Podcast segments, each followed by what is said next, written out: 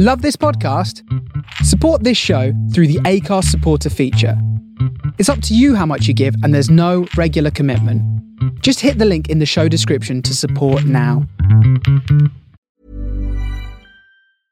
A lot can happen in the next three years. Like a chatbot may be your new best friend. But what won't change? Needing health insurance. United Healthcare Tri Term Medical Plans are available for these changing times. Underwritten by Golden Rule Insurance Company, they offer budget friendly, flexible coverage for people who are in between jobs or missed open enrollment. The plans last nearly three years in some states, with access to a nationwide network of doctors and hospitals. So, for whatever tomorrow brings, United Healthcare Tri Term Medical Plans may be for you. Learn more at uh1.com. Hiring for your small business? If you're not looking for professionals on LinkedIn, you're looking in the wrong place. That's like looking for your car keys in a fish tank.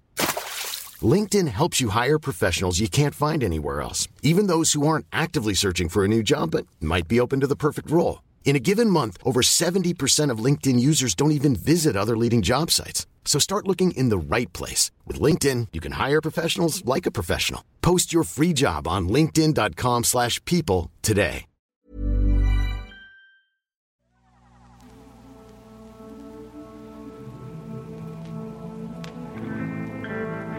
I'm Sam Legasic. And I'm Dreadful Dan Gallagher, and we're two old buddies that have lived our life at the edge of the mainstream. So come join us where things are a little odd.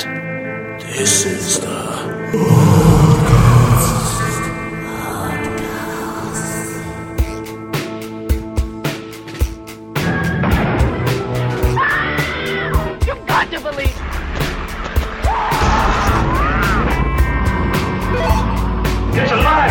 This earth of yours will be reduced to a burned out cinder.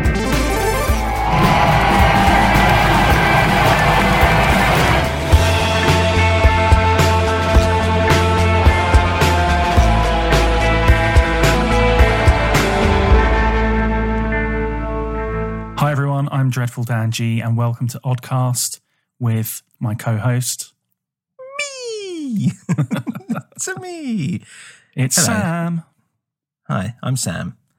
How Question? Am I Sam? Answer yes. Well, that's good to know. How are you? I'm lovely. You right? Yeah, always. now we're back in the uh, saddle, the odd saddle, and primed to talk about Devo's debut album from 1978. It's Q.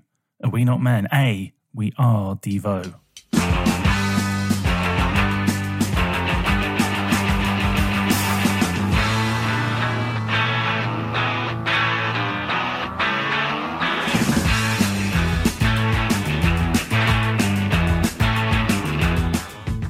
So this album, Sam, any thoughts initially? Any thoughts on the album? Any thoughts broadly on Devo? I ruddy love Devo. Um, the first time I heard of this band was when I was uh, in a band with my friend Tarek, and he um, opened up this world of Devo, which I was massively not aware of. I think I'd heard of them because being into Nirvana, Kurt had uh, said that he liked them. Yeah. And obviously there was uh, Turnaround on Incesticide. Yeah, I was about Um, to say you're wrong because we definitely knew about them before then through reading Nirvana books. Yeah, but I hadn't actually bothered to go out and listen properly to the stuff. I don't know, or maybe you you had, and but in my No. head it was um uh oh that's good. Yeah, because in my head it was with Tarek, and specifically specifically this album, which we had the um it was the double one, like a compilation between this and the Freedom of Choice live album, whatever it is. Yeah. Um, and yeah, we were obsessed with it. And we actually covered we covered a few Devo songs, but one of the first songs that we did was Mongoloid. um, Yes, I remember. album, uh, which was great. Um, so yeah, that was, and just since then, uh, I've always always loved him. And then obviously you go back and you realise that Mark Mothersbaugh, who's you know he's a composer now, and he did like the Rugrats theme and all this stuff. Um, and he's done tons of stuff now. So he's like you know Yeah. gone on to become a real success in his own right. He's a Of course, we prolific saw them guy. live as well, didn't we, Dan? Saw them Yeah, live whilst they were all like still alive. Um, that was quite a while ago now. Yeah, Was that like over Shepherd's 10 Bush, years ago? Shepherd's Bush Empire. Yeah. Um, and it, I remember we were thinking it was really weird because we are like, there's loads of like young kids all like dressed up, and we're just like, how do they even know who Devo, who Devo are? Like they've not released anything in about twenty years or whatever. Um, but yeah, this was just before they they had started working on a new album. Um, so yeah, uh, big fan, really. And this album specifically, specifically, uh, was something that was the kind of first proper album I heard of theirs. So it's a, it's a good one to discuss. Yeah, and I feel the same really. I think through your listening to them is how I was then introduced to hearing their music. Until then, they were just a name and one photo in a Nirvana book, I think. so, Mm. um, In their yellow suits, and Yeah. red hats, whatever. It's like, who the fuck are these guys? and Yeah, I loved it as well. Um, this album still, sometimes I think, oh, maybe Freedom of Choice is their best. Um, I think they're both. I think they're both really, really good. It depends slightly which way your bread is buttered. This is the slightly more guitar orientated, you know, noisier, no- more new wavy one.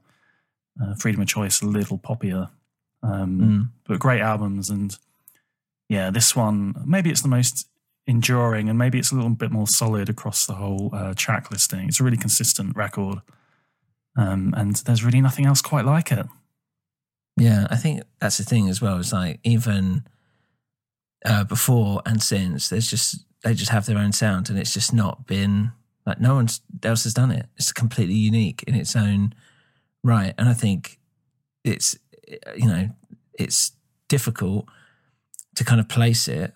Um, and it's just weird that it just shows how unique and amazing and incredible they are as artists. The fact that there is literally no one else, or that we know of, or that is a success or has done it as well, um, that does this kind of like sound, which I guess like how would you describe it? It's like electro synth, like weird. It's like weird electro, if that makes sense. It's like these really heightened, dramatic vocals, but like yeah, still got that kind of punk new wave aesthetic. It's all like live instruments. It's all like guitar, live guitar, live drums, whatever that kind of thing. Um, and it's just a bit stupid and silly and juvenile, um, but at the same time, not. um, yeah, there's still some. I think you know there's a, a cynical bent to them, um, Mm. and through that you know demeanor, and they've often been interpreted as being silly or novelty, but but it kind of masks a serious point, I think. And you know, Devo are a band with a lot of uh, deep concepts um, and a lot of sort of like mythology that they've built up within their own kind of like within the band. Um, Mm. And even at this point, their first album, you know, they'd been around for five years and they'd built up a lot of these like strange characters and ideas. Um, and some of that's kind of uh, here, but it's really impenetrable, I think. It takes a lot of time. And I think that's kind of what appealed to me initially when I was first getting into them, is that they reference a lot of these things. And you think, hang on, what's that? How would you know about that? Mm. Um, so they're one of those bands that you can kind of like, you get a little hint that there's something more. Um, and then there's a lot to kind of like explore in their backstory. Yeah. It's also just generally really experimental.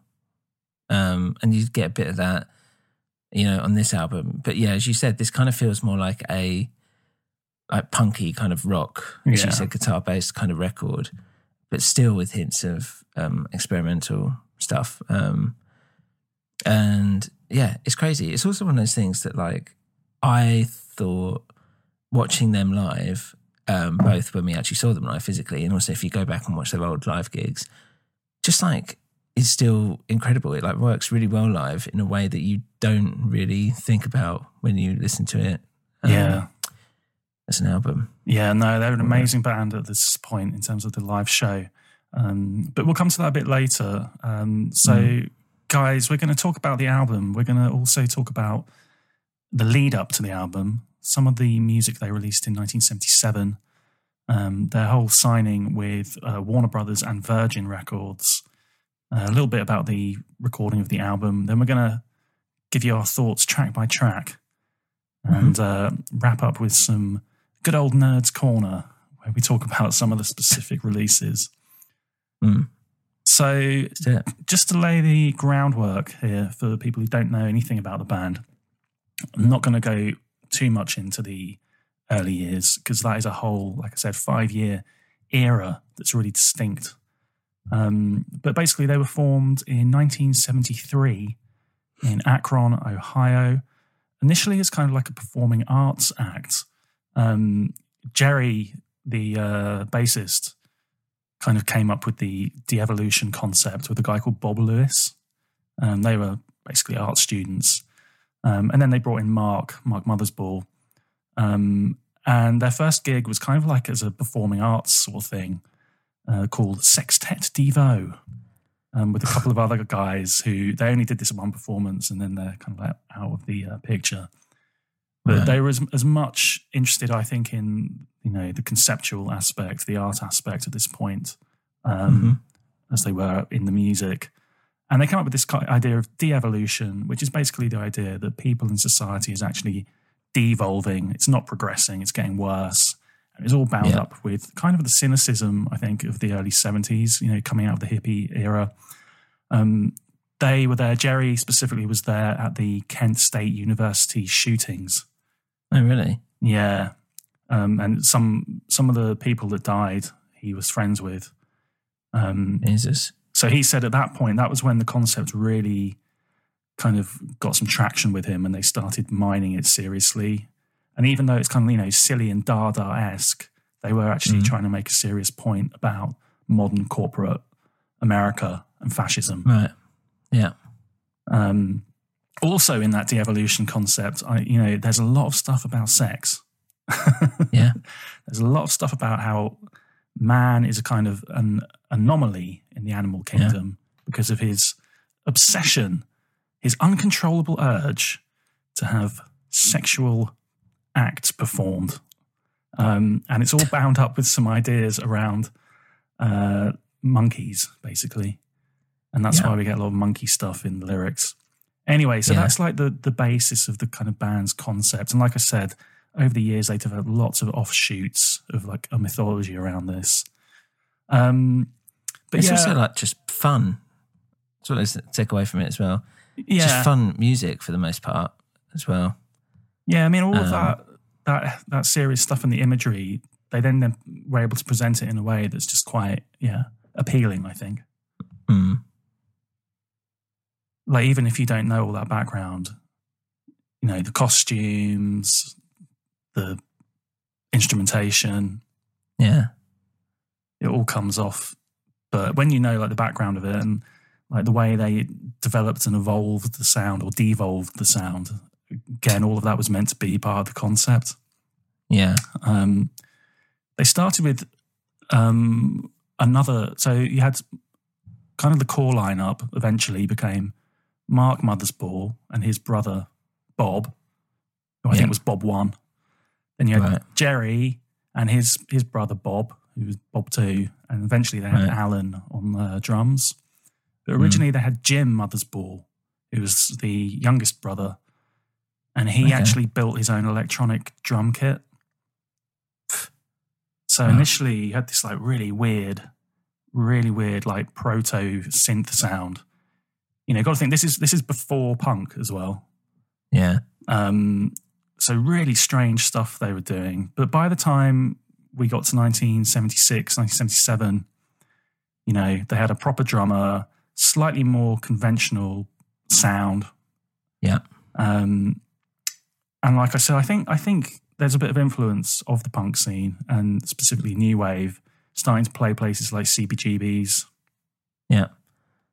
We've got Um, that energy still as well. Like it feeds into it. And so by that point, you know, they were actually starting to make a few waves. They made a film in 1976 called The Beginning Was the End. Right. Don't know. Or was it the, sorry, The Complete Truth, maybe about the evolution. I can't remember which one it is. Anyway, they made Okay. this, they made this film and that got a lot of attention. And that's when they really started, you know, they were gigging more like New York, LA. And I think the industry started circling them, specifically Neil Young um, and Iggy Pop. Okay. And Iggy Pop sent a demo tape to David Bowie. Right. And then David Bowie, this is like 1977 now, he even Mm. went on stage when they played, I think it was like Max's Kansas City, and like introduced them and said, I'm going to be producing their album. So Yeah. Bowie got really excited and thought, yeah, this is the future of music. Yeah. um, but yeah, what happened was he had other commitments. He was really busy around this time. I think he was off filming like a movie. Right. So he basically palmed them off onto Brian Eno. Right.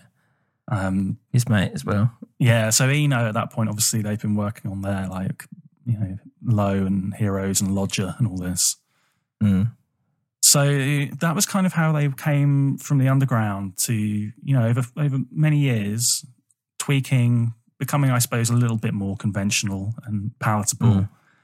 and just like networking and getting their getting their name out there. And eventually, yeah, that was it. Coming to the prominence, like coming to the attention of Iggy Pop, Bowie, and Eno. Um, It's a pretty big deal. yeah, three really influential guys. Exactly. You're not even released an album yet.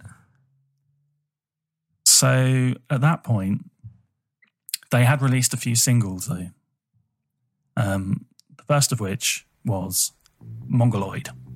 And let's Yeah. hear a little bit of that.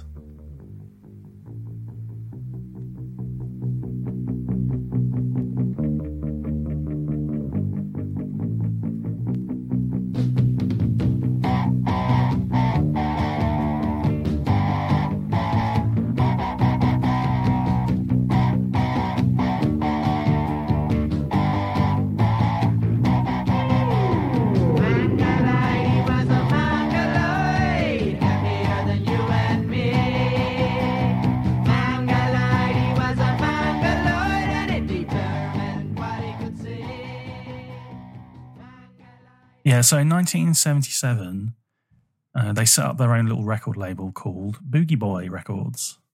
Hmm. Um, Booji Boy, any thoughts on Booji Boy, Sam? Yeah, well, he's the only thing I know you say about how they built out this world and stuff, but he is one of the most memorable parts of it. Um, I should say that his whole character stuff, which is very, it's kind of Lynchian in the fact that it's all like happy America, but it's just really creepy and dark and horrible underneath. Um, hmm. For those Is who that how you don't, describe it? yeah, absolutely, yeah. For those who don't know, it's it's Mark Mothersbaugh in a weird baby mask, singing in a very high pitch. Um, yeah, and usually doing strange things. It's like giant infants in a. I think when they had him play, he was often in a playpen off to the side. So horrible. Yeah. Um, It's weird and creepy. so they named their record label after him.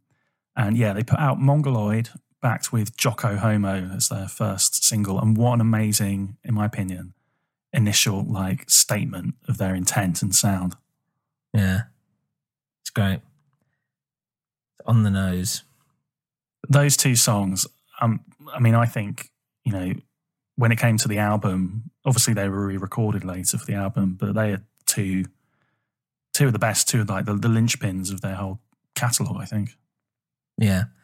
Yeah. I always, um, even, I remember hearing uh, not too long ago, like a acoustic version of Jocko Homo as well. and thinking, ah, this still works, Yeah. even though it shouldn't as an acoustic song. Um, yeah, fantastic. Uh, it's one of the, the best, one of the best Devo tracks, really. First time I remember Jocko Homo um, was hearing it like in probably at your place and just being Right. absolutely shocked. Like there aren't that many times in your life where you really hear a new sound, you know, that's completely alien to anything you've heard before. Yeah. And I just remember thinking, it's just got no, it's just got nothing that I'm used to hearing in a song. Mm. Like the way it me- plays around with, like it's really there's something really unappealing about it. Yeah. And they used to play these really long, they say like 15 minute versions of it just to like antagonize the audience. We just go on and on and on. Brilliant. Grinding almost kind of sound. Um, but we'll, we'll, we'll come to it, have a, a more of a discussion around that one when we get to the Okay. album track list. Because Yeah. I think it's a really important, it's like their, their banner song, really.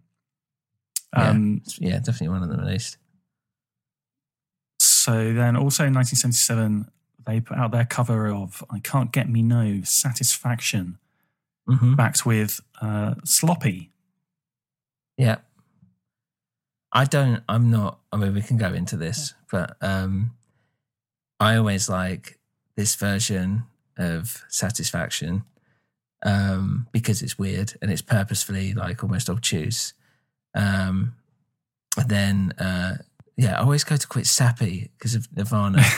um, it always confuses me. Uh, sloppy, slappy, slip slops.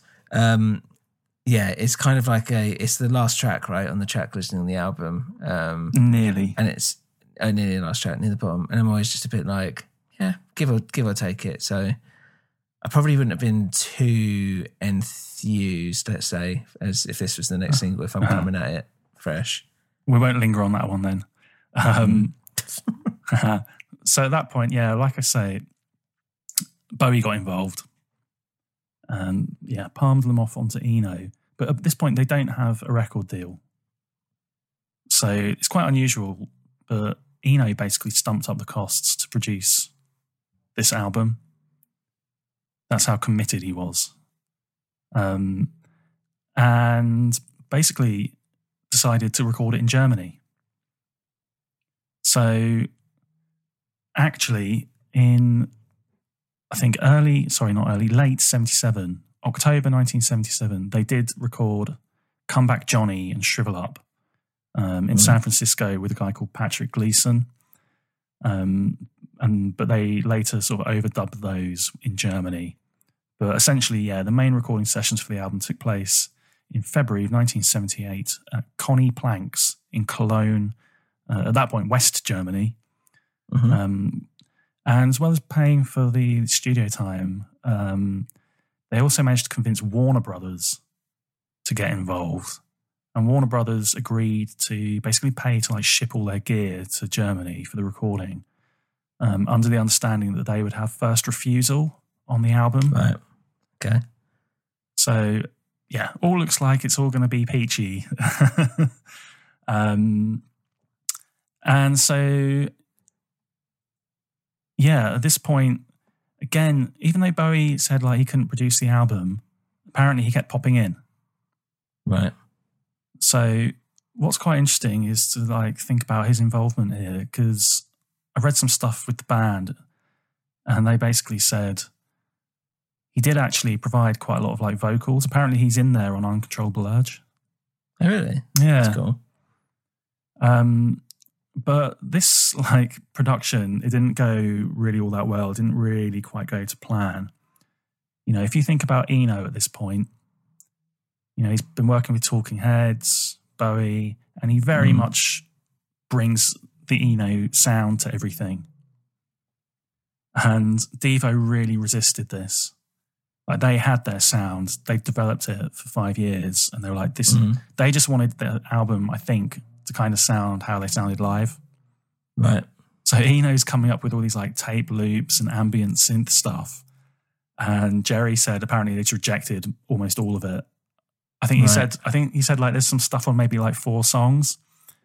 It was like they were even they'd be in the control room and Eno would be like, I've done this. And then just before they went to like dub it all down, Devo would just just mute it.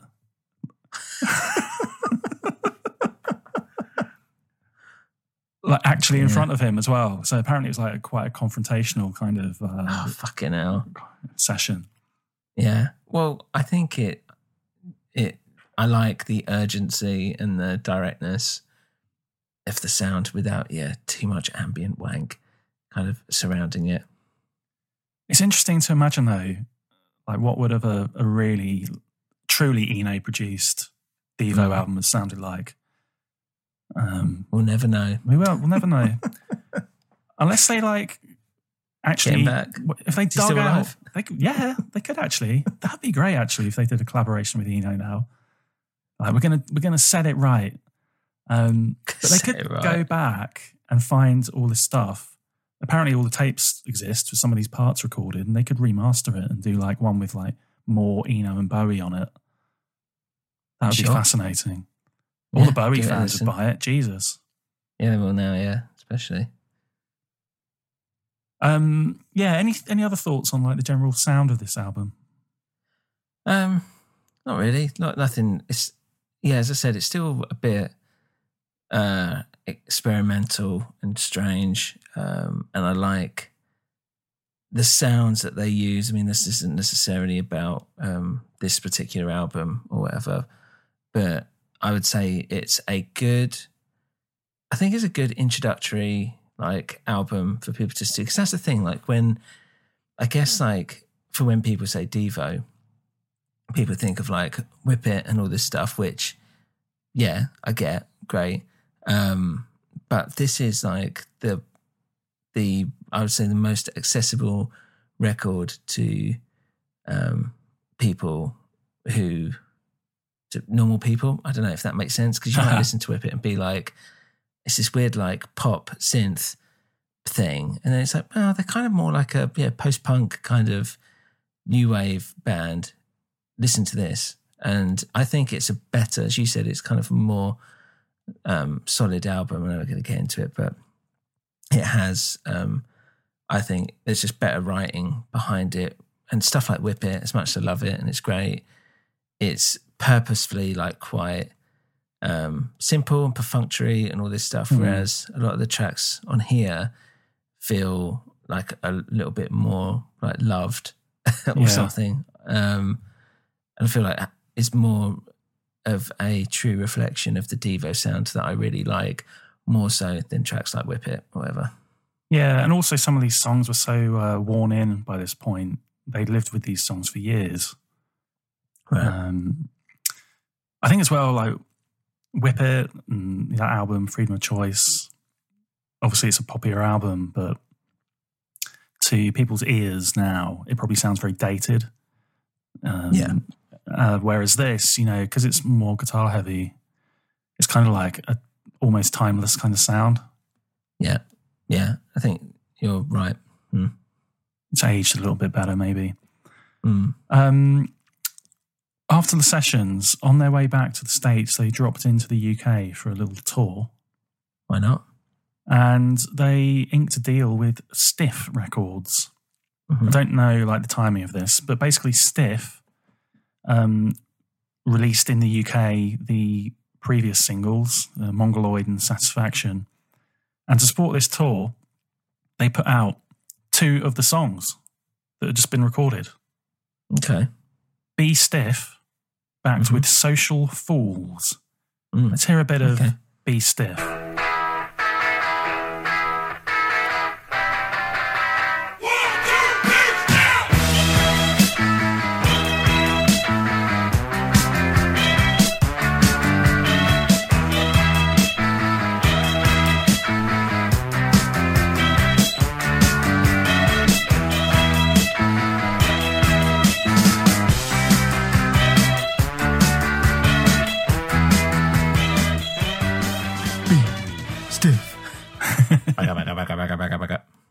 Think of these two songs? Yeah. Um, Be Stiff always sticks out uh, more, in my opinion. Um, I didn't realize that uh, anything about this Stiff Records thing. So I, was that in? Is that just coincidence? I wonder if they specifically. Yeah, I wonder how that came about. I mean, Be Stiff as a Devo song had been around for a long time in Mm. their repertoire. So they certainly didn't write it or, and produce it for Stiff. But I can imagine they went, hey, we've got this song. do you want to Yeah. do you want to distribute us? But by that point, you know, they were they were hot. They were being talked about in the industry. And Stiff, being as they are, you know, interested in at that point cutting edge punk new wave stuff. I think it became something of an anthem for the label. Okay. Sure. Just a, a happy accident and a marriage made in heaven. Made in heaven. Made in Devo heaven. Um, yeah, what do you think about it?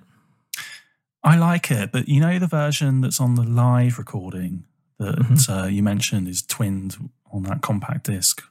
Mm. I think it's a bit more developed. It's got another part to it. This version Right. is quite. I don't know. It's quite repetitive. It doesn't really go anywhere. I can't remember the difference, but okay.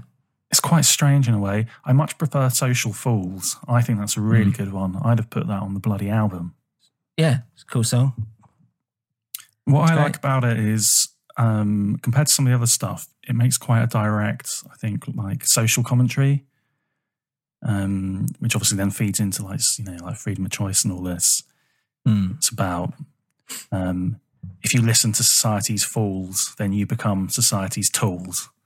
You'll Mhm. obey, then disobey. You'll disobey, but then you'll obey. Yeah. Um, so life. yeah, it's quite strange to find them making such direct statements. Mm. Yeah, it's quite a fun little ditty. It well. is indeed. yeah. It's quite straight up enjoyable. Quite an enjoyable one. Um, so yeah, because that's on the uh, like compilation, the double album, if you will, between this and Devo Live. Um, but was this just at the end of the Devo Live album? Because I see that um, uh, it's obviously not on um, the original Question Are We Not Men? Answer We Are Devo.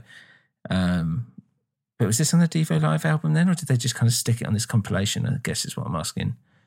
Or do you not know? I don't think it's on the original live. That live thing's a mini album. I think it's six tracks.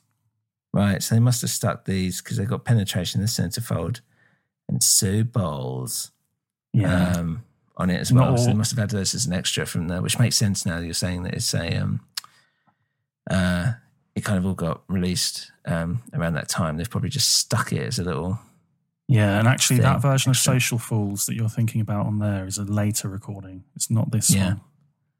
Yeah, Um, and as we found out, there's an even earlier, and there's even an even earlier one. different version.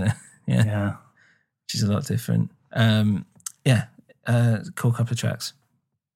So during this uh, UK visit as well, they met up with Richard Branson, the Wow. head honcho of Virgin in the UK. And they don't have a lot of good things to say about Richard Branson. No, Um, many people do. But he basically he offered them a deal and they were well, they they accepted it.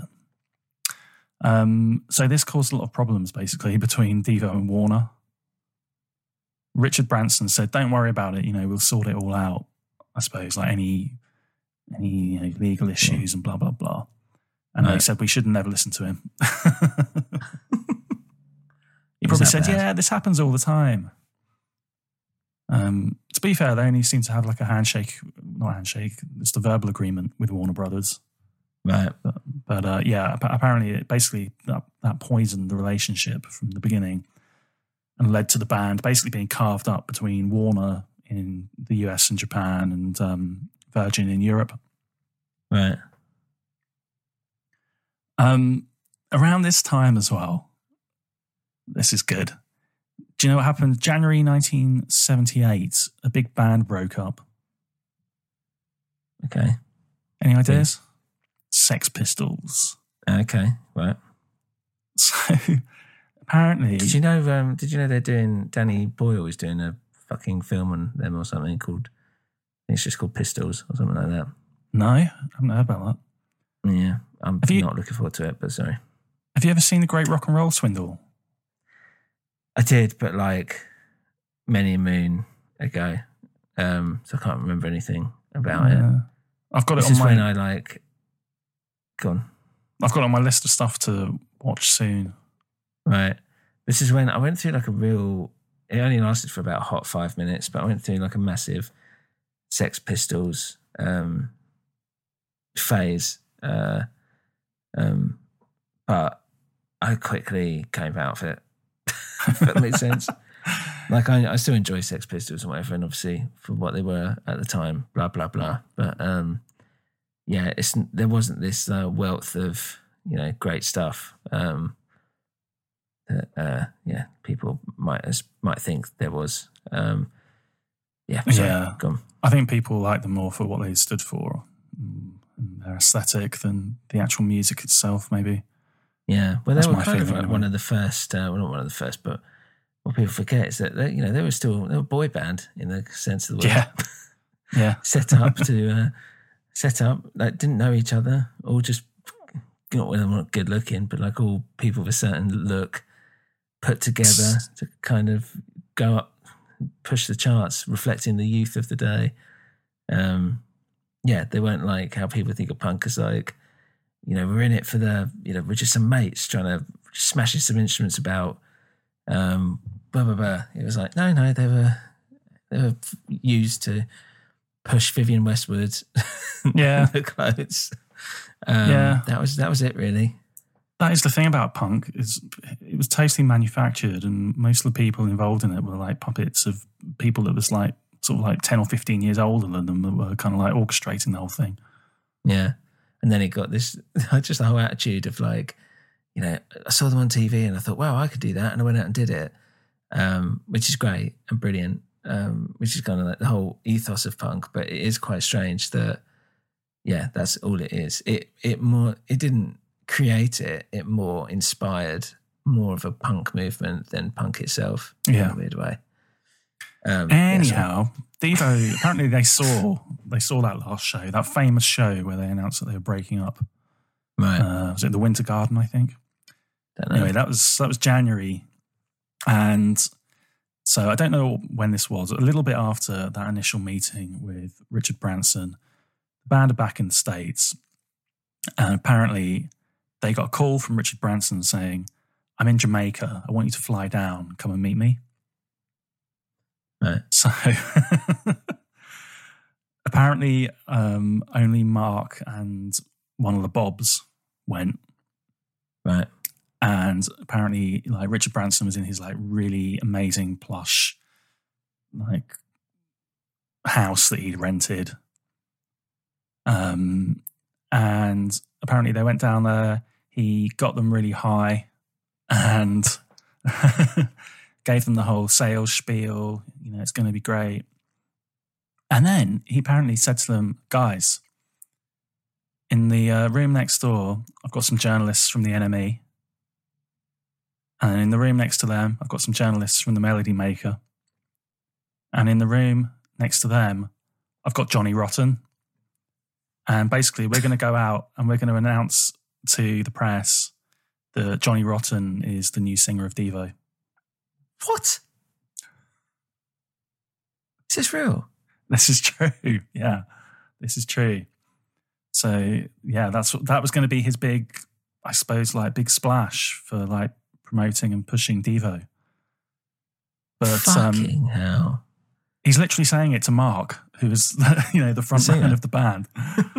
uh, That's so weird were they actually there though, or was this just Branson talking shit? Was there actually like a press waiting there? Was Johnny Rotten actually there waiting? Do you know what? I can't remember that detail of the story. I have to go back right. and read it again. I think they were though. I don't think it was Johnny like Rotten, a. He'd be like, uh, yeah, oh, he'd be like, going home then. Yeah, I wonder if there's any interviews from Johnny Rotten actually talking about this. That'd be really good. Yeah, it would be funny. He's uh, um, uh, he's been a bit more outspoken these days, isn't he? Um, a bit more outspoken. well, as in like he went a bit quiet, didn't he, for a while? Oh, I see. And then uh, with like Trump, came out as like a supporter of Trump, um, and all this stuff, which surprised obviously a lot of because obviously people associating with the punk and anti-establishment and anti, you know, Tory basically, and then he's just giving his support to like a right wing um, politician or you know however you want to call him. Um, and a lot of people got a bit upset about, about it. Um, but at the same time, like it's quite funny because yeah, I was reading this interview with him and he was saying how like his wife is like really ill because he married an older woman mm. um, in the end, and uh, she's like, but dementia or something and all this stuff, and he's just basically like having to like look after her. And you just think that's quite nice, but at the same time, he's insane. I, I, I, was like, because he did Celebrity Get Me Out of Here, and I was like, God, I was like, he was so old. And that was like ten years ago or something. He was on that. Um, so he's even older, but uh, yeah, just can't imagine him as the singer of Devo. So weird, just completely, just shows just that absolutely not understanding your band or the you know the art you're creating.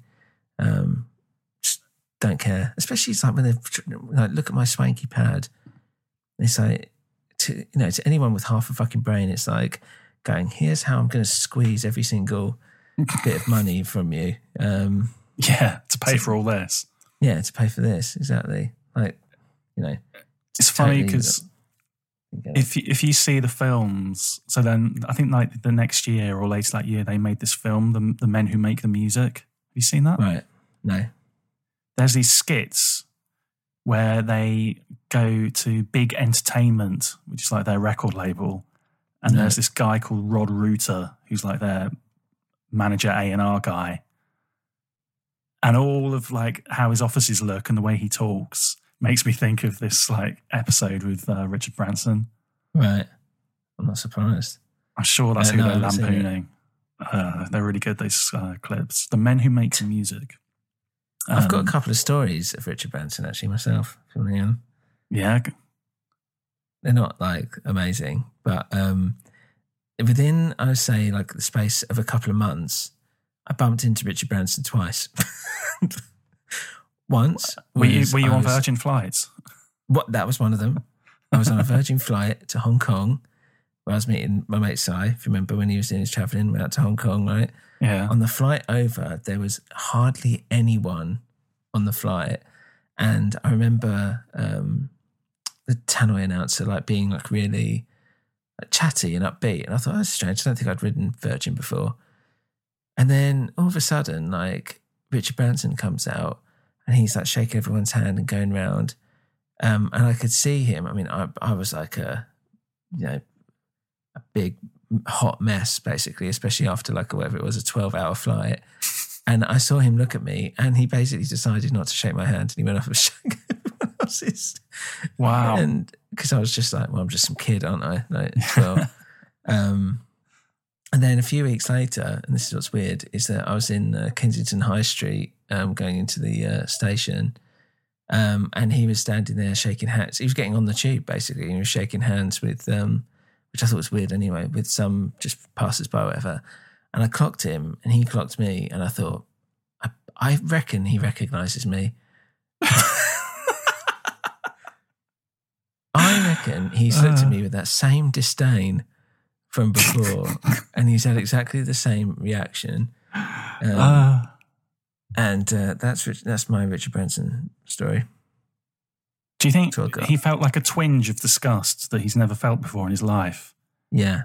And then he went, I've only, yeah. and, and then when he saw you the second time, he thought, I've only ever felt that once in my life. And it was when I saw that horrible, sweaty man. Yes, maybe. Yeah. And here he is. Just trying to get the tube. It's like Spidey um, sense, Sammy sense. Sammy My sense. Sammy sense is tingling. for, for only for Richard, anyways, with, between me and Richard Branson. Um, yeah, that was weird. Um, but yeah, I don't really hold him in very high regard, put it that way. Well, no, not after that. Maybe third time's the charm, Sam. Maybe. Next time he'll embrace you. No, thanks. Give me some money. Just give me some money and go away. that's that's how these things work. Right? Uh, um, well, you're going to start working street corners. Is that what you're talking about? No. what are you talking about? No, not again. That was done. Uh, yeah, when um, I say Kensington High Street, I mean like behind the Brixton Academy. That's what I meant, or something. not that that's an actual place where. Yeah, so let's move on anyway. So, um, I think um, I mean, this just shows like Branson, like his, his kind of mindset at the time. He was doing all these quite strange, outside the box, like marketing and publicity ploys. I think mm. to get attention on Virgin. Yeah. Um, like one thing they did after signing the band, before the album came out, um, this thing, a seven-inch single, um, came out on Elevator Records Right. And it's spoken about now. No one's quite 100% sure, but people think it was actually put out by Virgin, made to look like a bootleg, just to generate a bit of hype and excitement around the band. Okay, it's interesting. Yeah, I'd really like to get a track? copy. It's Mechanical Man, Oh right, yeah. um, which is an old hardcore track. It's on Mm. it's on the compilation. It's Mechanical Man, uh, an early version of Blockhead, which is on Okay. their second album. Mm. Something called Blackout. I can't remember what that is. Don't know. Um, and Auto Modown, which is another sort of like hardcore era. Don't know. Um, but yeah, that's just quite an interesting little little release. Um, should we hear a little bit of Mechanical Man?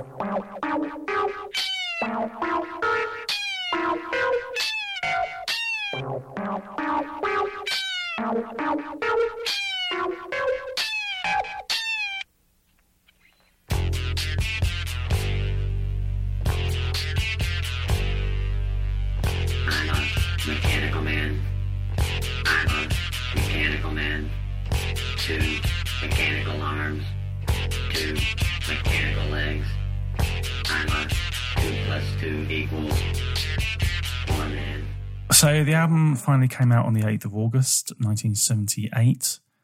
Um, it peaked at number 78 in the US on the Billboard chart. But in the UK, it got to number 12. Mechanical Man. No, the album. Got to number twelve. The Oh, sorry, right. I was thinking that's insane. It's not. it's not that good. No, Right. the album. So I was quite surprised to read that just now because when we got into the band, they were by no means still remembered or known in the mainstream. They felt like Mm. a very underground band. Yeah. But yeah, it got to number 12, their first album. I suppose because of all that promotion. Virgin Richard did. Branson did his did his work. Did indeed. Um, and they did a lot. Like they put out five, no more than five, it's like seven or eight different coloured pressings of it as well. All these kind of things to like hype it up and get the sales moving. Nice. Nice. Um, what do you think, Sam, about the title and the cover? Well, if we're going back, it's funny because the cover I was associated with is the alternative European cover, which is like him in a um, doctor's coat with some gloves on, uh, like Yeah. looking at, into a vat or something, as if he's just like created some you or something like that. Yeah. Um, so that's what I was associated with. But then the actual album cover, I remember seeing like around, if that makes sense. But I didn't know what it what it was or if it was just some promotional image. Not realizing until it's actually, um, yeah, actually the album cover, which I really like. Actually, he looks like familiar now. Um, I'm trying to think of uh, an actor that he he reminds me of. Um, and I'll try and think of that as we're as we're talking because it's going to Okay. really annoy me. But I like the whole like it looks a bit like fifties. It's Yeah. super colourful. It's uh, you know the fact that it's like a golf ball or whatever, like middle class kind of like humdiggity America with like this kind of like all American guy um, staring back at you. Um, the Devo, that classic jumbled up thing which they kept obviously um, Oh, that logo. throughout. Mm. Yeah, it's great. And then, um, yeah, and the fact that it's not, you know, it's just uh, from that you'd get that the album title is just question: Are we not men? Um, and yeah, I don't know, like what to. I don't know what I'm supposed to get take from it, if that makes sense. Um, because I guess like I, it's ingrained in my head as an image, as a Devo image. Uh, so I can't really see it objectively. But I think if I'm like I'm looking at it now, and like the question "Are we not men?" thing is kind of scribbled on it. So the fact that I wonder if it's like um having that man like play having like a kind of golf ball with this guy inside it or whatever, as if like that's that's what we've become like as men or something like that. Yeah. Like these fucking golfers or um whatever. Like, are we like are we not men? like, is this what we do now? Um, yeah. maybe. Uh, Yeah, but. I don't. I've only just thought about that now. Basically, trying to look at it objectively because just forever I've just been like, it's just a Devo face, like a all American kind of face. I imagine that's what they kind of saw in the image when they selected it. Um, so it's actually a picture of a golfer um, called Juan Chi Chi Rodriguez. Mm. um, that they found on a on a golf strap, um, and they liked it for whatever reason. But I think probably for the reason that you've you've suggested. Right. Um, but apparently, when they gave it to uh, Warner Brothers, um, The basically they the image and said we want that for the album cover. Um, a chap called David Berman, who was the senior vice president there, um, was was a golf fan and said, "No, you're making fun of Chi Chi, so you can't you, can't use it." Brilliant. Um, um, Yeah. They basically said, "Like we'll we'll get permission from from Chi Chi," um, but at that point they were under time constraints to get it all pressed. right. So what they did was they said, "Well, we can airbrush the face so that it's not such a clear resemblance of him." Right. Um, and Mark Mothersbaugh found a composite from a newspaper where they'd morphed the faces of John F. Kennedy, Lyndon B. Johnson, Richard Nixon, and Gerald Ford. Wow. So what you've got there is Chi Chi, but it's also sort of morphed with this amalgam of like US presidents. I'm trying to So, place it. it's So- not really working for me, but okay. yeah.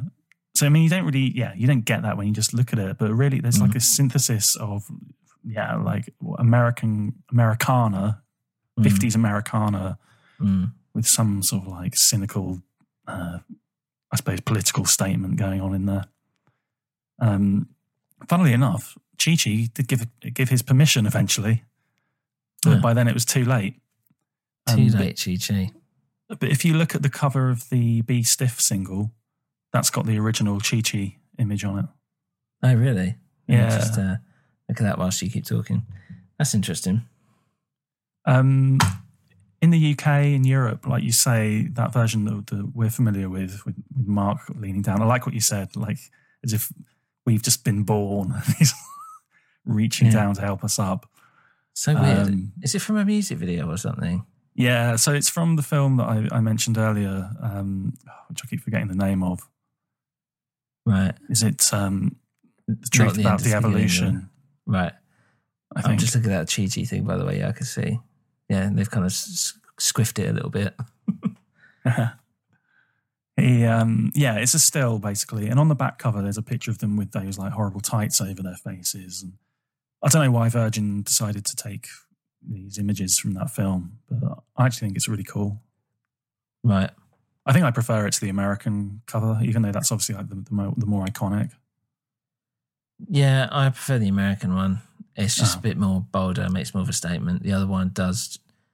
It doesn't. I'm just like, what is it? It also like it kind of comes at me like it's a bit too wacky.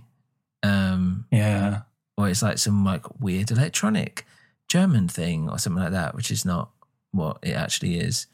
Um, yeah, it doesn't. I like the I like the bold, bright yellow, bright colours of the um, yeah the American one. I have to say personally. fair enough. Most people do. Um, the title um, is from a film called Island of Lost Souls. Have you seen that? the name rings a bell. It's a I think it's the thirties. one. Um, yeah, there's that. Oh god, it's that book, and it got made into a film, and it's set in a prison. And That's it. Island of Oscar. Moreau. Something. Oh. No, you think it's No, something I else? was thinking that. I was thinking of something else completely. No, I was thinking of there's a, um, I'm basically mixing up everything. There's a book that part of it is these two gay guys in prison, and one of them describes all these old movies to the other one, and I think one of them was The Island of Lost Souls. Another one is Cat People, I think. Um, yeah. and all this. Uh, and that book got made into a film, which had, um, uh, and I forget his name. I forget his name. I've forgotten everyone's name. Um, he, won an Oscar basically uh, for the portrayal in the film. So I'm just going around in circles. But yeah, I, is it Island of Doctor Moreau? Is that what this is supposed to be from? Because I know that, and that um, uh, that's a. Uh, if you do you know the story of that film, the one with Marlon Brando, Island of Doctor Moreau? No. I think Val Kilmer's in it as well. Yeah. the I remember director- it. I haven't seen it. so it went through hell for ages. It's often a real tangent, but I always find it quite funny. Um, went through like hell to like make the director basically got kicked off the shoot and came back dressed as an extra um, to see the rest of the shoot as it happened. Wow. Um, the it's one of those films that has an absolutely insane. Like obviously, it's got Brando in it, and he's only in Val Kilmer. He's just a, known as a dick as well, and all this stuff. Um, it's a really, really interesting production story, but that always made me laugh with the director getting kicked off. Uh, but it got released in That's crazy. It was an average film, to be honest. It wasn't awful.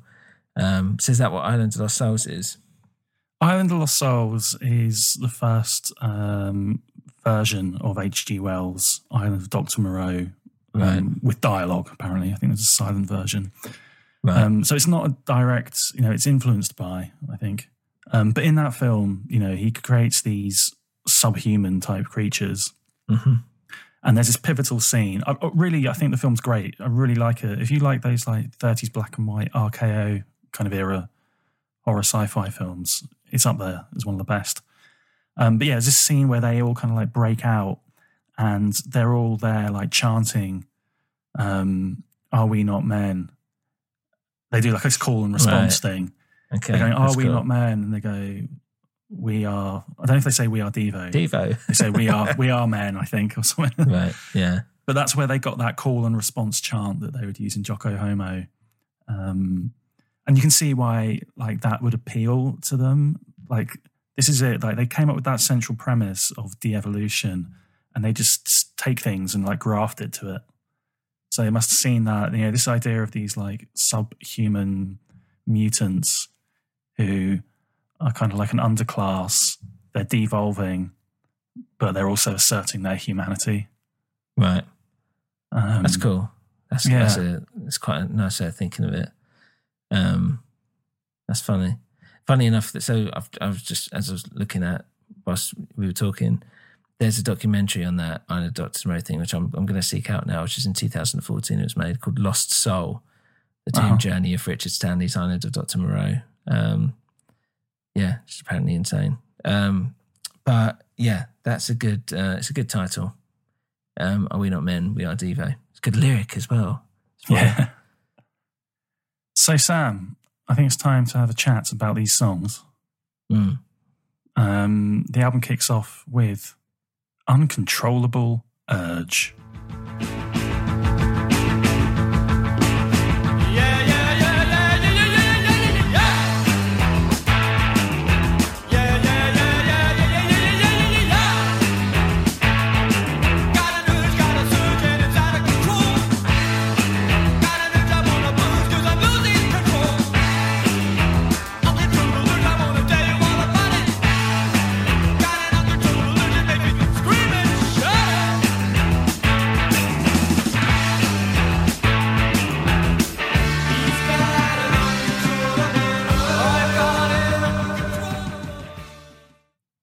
Uncontrollable Urge. opener. It's Got great. an urge, got surge. It's it's brilliant. It's one of those songs that I've always wanted to do live as well. Um, one day, one day. But it's uh, what a fantastic, fantastic opening track. Um, and just every time, every time I stick this album on or whatever, and like, I'm just like, yes, I'm back in straight away. Love Yeah. it from the from the get go, from the absolute get go. Um, and It's you know such an I'm like exciting one. It is, yeah. And I'm, I'm always like, I enjoy the builds and the releases and all that. And Devo's got a few of those anyway, but this is like pure, yeah, just pure um, build and release. Um, What about Great. that quirky vocal as well? yeah, Yeah, so- yeah, yeah, I mean. yeah, yeah, yeah, yeah, yeah, yeah, yeah, yeah, yeah. Yeah, it's insane. And you and it's one of those things where it's like, you've not heard that. Like, what is this? You've not heard it before. You don't know what's kind of going on. These bunch of like geeky looking guys as well. Um, yeah, and it's like as if it does feel like a almost like a performance art, but at the same time, it is catchy as hell. Yeah. Um, it's just a real great, just like general rock song. Um, love it. It's brilliant. It's one of my favorite tracks of like, let alone Devo of like ever. It's great. It's probably one of my favorite opening songs on an album. Mm. Yeah. Um, yeah, lyrically, it sets out this, you know, core concern of the band, which is about how, you know, they are, or we are as humans, devolved from sexually obsessed, brain eating apes. yeah. And thus we have these uh, sexual urges. Um, often these are explored in quite bizarre fashions, but here again, it's like it's quite a direct statement of that, just basically saying, got an uncontrollable sexual urge. Yeah. I like the way he's also got, it's like hype man before hype men were even a thing. Like I said, yep. He said, yeah. Yeah. I said, yeah. He said, yeah. Um, yeah, just things like that. Just that in itself, that little like one, two thing.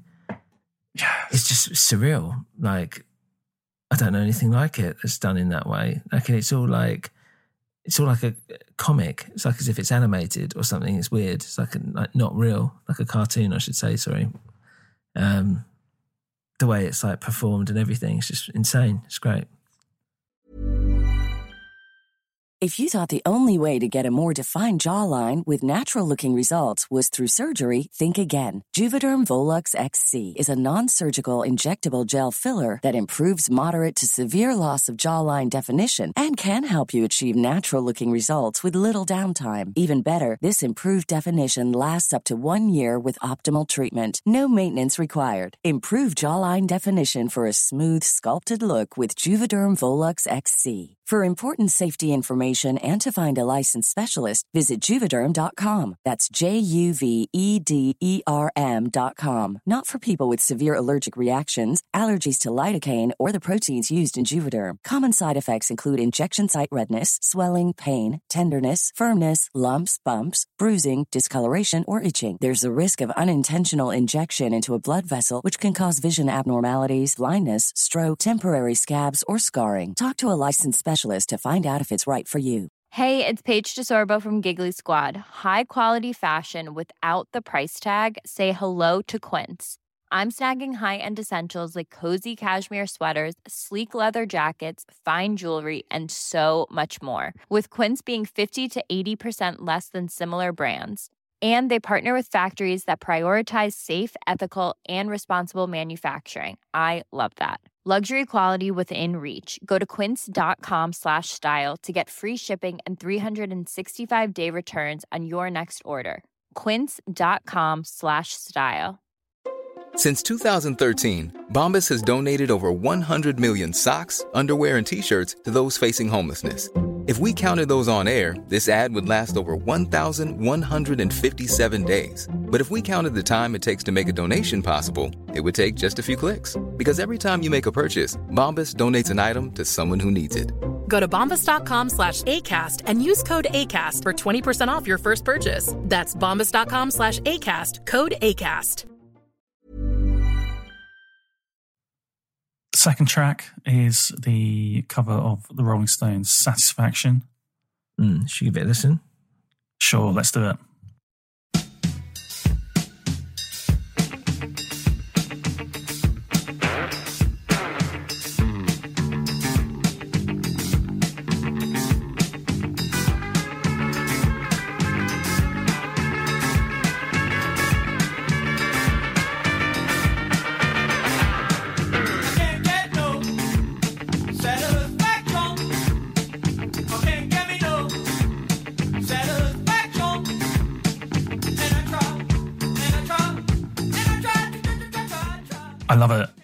Another one like Jocko Homo. When I heard it for the first time, my jaw dropped. It was just so unlike anything I'd heard to that point. Mm. Um, funnily enough, around the same time, the Residents did something similar. So really? they did a kind of like weird version of Satisfaction. I don't know who did it first. I think I remember reading that basically neither one had been released at the time the other recorded, so they couldn't have copied each other. Right. Um, but their version's a bit more of like a. It sounds weird, but Devo's one goes that extra step in terms of like genuinely deconstructing Mm. the song, and I love how they they basically like strip away all the things that like um, music fans of the late '60s and '70s loved. All that Yeah. kind of like the flash blues rock guitar gone. Yeah. We're just taking it down to like rhythm. We're going to distort that rhythm, make it so weird and strange and mechanical um, and robotic. Yeah. And in a way, almost like kind of detached and aloof. Yeah. Um, and then just focus you on these like lyrics that are about like commerce and marketing, basically. Mm. Yeah, Yeah, it's interesting. yeah, as you said, it's like deconstructed, yeah, and like and like built back up, and it's like by a robot or something. It does feel very like mechanical and industrial. Um, and yeah, it's as you said, it takes away anything that's like cool about it. Yeah, it's purposely not being cool. They've taken like one of the coolest, you could say, like you know, Rolling Stones tracks of all time or whatever, and they've just gone. Nope, here is a very do do do do do do do whatever, just like a really like weird, simplistic, and then you know, and I remember the I don't remember the first time I heard this, but I remember like around the first time I heard it, just being like.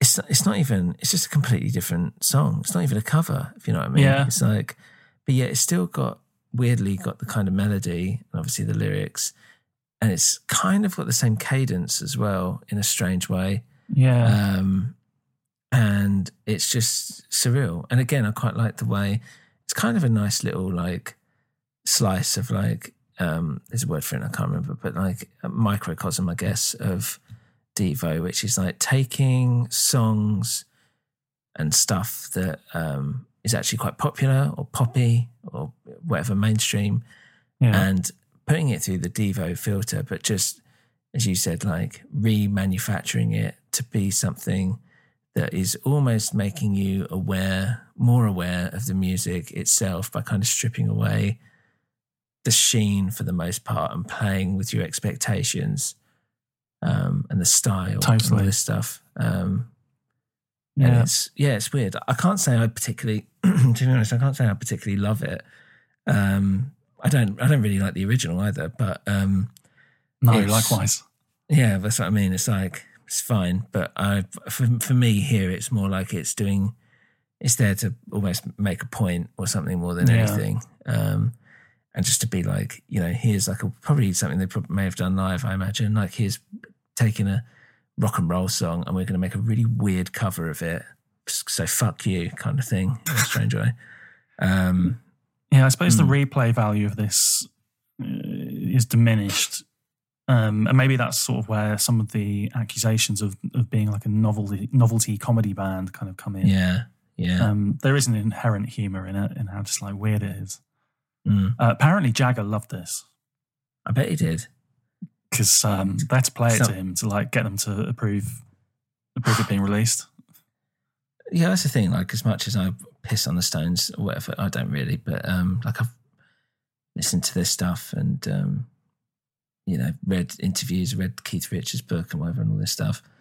Um, but they were they're big like music fans. You can't really take that away from them. Um, like they loved their blues. They loved like what people were doing. All right, they kind of became one of Yeah. the biggest bands all time. but I think I can imagine like you know Jagger's like an like a very intelligent, um, you know, well brought up young man. I imagine him hearing something like this, he would rather hear that than like some fucking trashy, Yeah. you know, just trying to sound like them, basically, kind of thing. He'd rather listen to people doing something different. he probably saw dollar signs spinning in his eyes as well. Sure. Why not? He'd, he'd have been all right by then. I mean, I think that's where, like, I want to say that's where they made most of their money, Stones, was um, Devo. till the song. huh? Well, no, Through Devo. through Devo, yeah. Um, it was uh, through uh, writing so many songs um, and like Yeah. letting other like Marianne Faithfull and all this stuff like uh, writing songs for them. Um, I think that's what they say. It's, it's that thing, isn't it? Like, oh, if you want to make real money, get into like music publishing or something like that. I can't Yeah, remember. yeah. Um, yeah, it's interesting. Sorry. Anyway. Uh, next up, Praying Hands.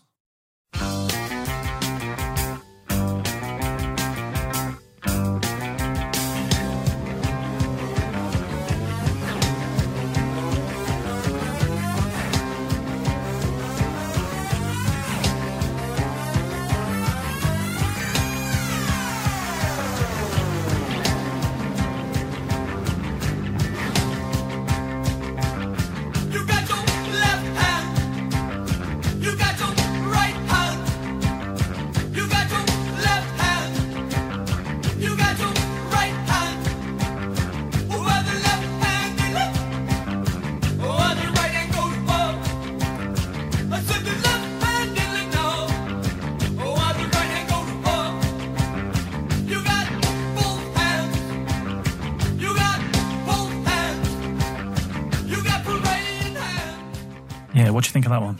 I love this one as well. I love the instructional uh, nature of it, almost like a corporate video or something. Um, but the idea that it's like you're, you're well, I imagine, what is it, your left hand dilly or something like that. Um, While your left hand's diddling. Yeah, diddling is is. it. So and your like- right hand goes to work. Yeah, that's right. It's as if like you're, you know, all like work and play almost like diddling. Yeah. Imagine I've always associated the word have, like diddling, diddle, as a um, masturbatory thing of a childish nature. Yeah, Basically. absolutely. Um, so, and then the other hand's working, like keeping up the pretense of, you know, of being an adult. Um, and then you put those two hands together, like these horrible, there's two sides of you, whatever, and you've got praying hands. It's a spiritual, you know, godlike thing, like a higher nature or something. Um, and it's, yeah, it's just interesting. But yeah, I just like the way it's, uh, it's just the context of it being, you know, this is what you do. This is how you do it, like a dance move or something like that. Um, Yeah. yeah, it's a, it's a great track. What do you reckon? Great, a great interpretation of that that image. I think. Um, Yeah. yeah. I was thinking about what you just said. You know, they've got songs down the line like um, "Watch Us Work It" and "When We Do It" and things like this. It's almost like you say, it's like such a, a reductive statement almost of like how man lives on Earth. Just Mm. boil it down to like basically you're just uh, carrying out a few machine-like functions. but, you know, Yeah. all Yeah, your true. decisions and your personality and yeah. I do. I love the whole like okay, relax and assume the position. yeah, yeah. Um, this one's got that really cool like new wave kind of like hi hats and stuff as well. This is like a really new wavy song. Yeah, it is. Yeah, it's. I guess as well. Like talking about the left hand, right hand could be like the political spectrum, especially if they come from an art school. Like diddling, as in like doodling or drawing or whatever, but the right hand doing the work, like the more conservative, like Yeah. lefty righty kind of thing, all united under one God. Um, I'm not saying it's that, but yeah, that idea of like, you know, political, the left, the political left, and the political right. Um, well, I think capitalism definitely is there. Mm. There's a lot of concern, especially in these early songs, about manufacturing and repeating. Um, you know, we get it on the next album, Smart Patrol. You know, Mm. we was it we shove the the poles in the holes. yeah. Um, We shove the poles in. It's like a big gang vocal. yeah. Great. So it's like it's it's in um, like manufacturing, industrial, but it's also obviously sexual. But I think yeah, I think that's what's going on here as well. The didd- diddling hand is but it's sexual. Mm. the other hand that's kind of like got its got its hand on the pole, so to Yeah. speak. Yeah. yeah. Yeah. It's a good one. Um, space junk. Cool. Let's hear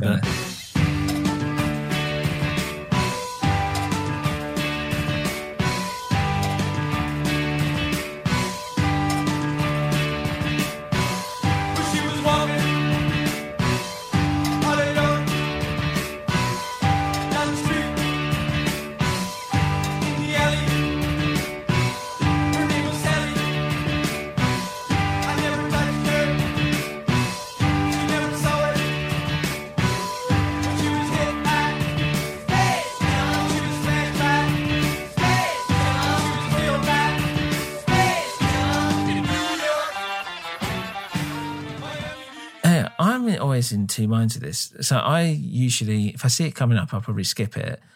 And then when I start, every time I start listening to it, it kind of draws me in. I think because I like that bang, bang, doodle doo, Yeah. that kind of weird offbeat guitar riff that's actually quite bright and fun as it's talking about basically him killing someone.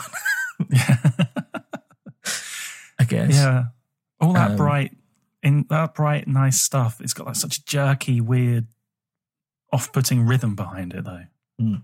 Like the vocal melody, like doesn't quite fit Yeah, the bright, ne- this kind of like big, nice, kind of jangly, almost like song vibrancy, and then Yeah. it's like you know quite monotonous vocals. Apart from that space junk, um, it's a weird interplay of melody almost. Um, but yeah, I always have just a bit like Ugh, whatever because it's got that build up again, has that build up, and he's talking about all the different places, whatever where this space junk's gone, this thing from space.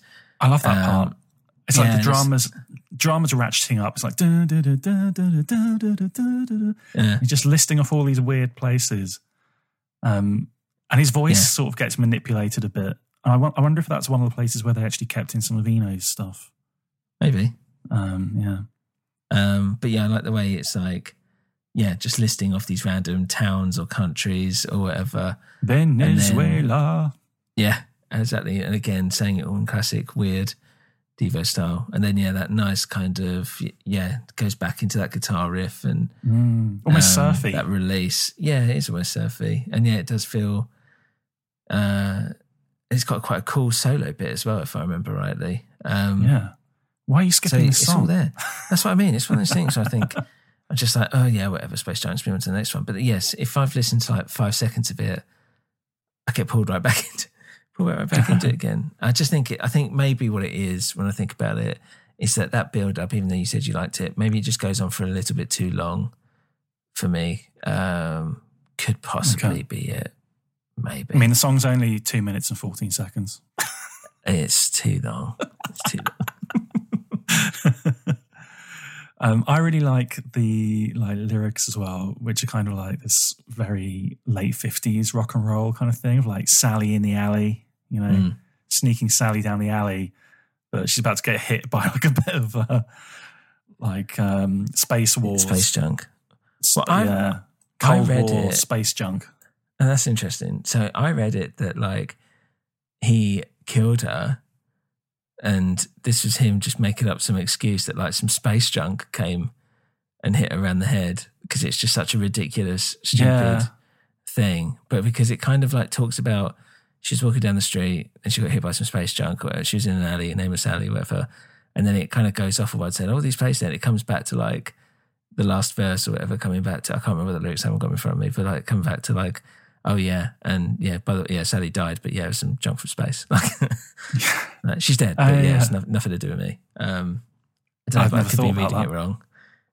No, maybe you're right. I'd never thought of that. It's quite um, yeah, weird. It's a bit rapey, really, in a horrible way. um, I guess you could look at it if you're looking at it like that, but um, Uh, yeah. on on to another one uh, with a dark bent. It is Hmm. Mongoloid.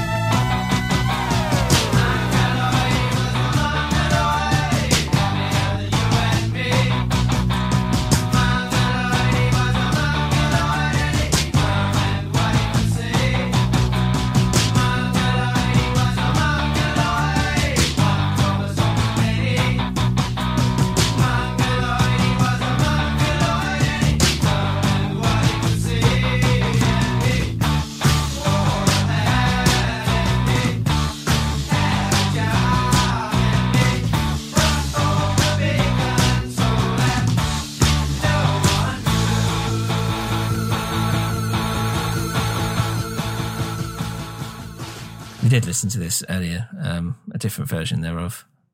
Yes, this is the Eno produced album version. Um, I think this is one of the more musically accomplished and rounded pieces on this album. Certainly with the darkest sound, that Mm. like grumbling bass under everything. Um, yeah. What are your thoughts? Yeah, as I said, like we covered this, and it is a. If I think the reason why we chose it as well is because it's very like, mm, mm, mm, mm, mm. like there's something almost a bit yeah metal almost about it. Yeah, Du-du-du, nasty du-du. driving riff.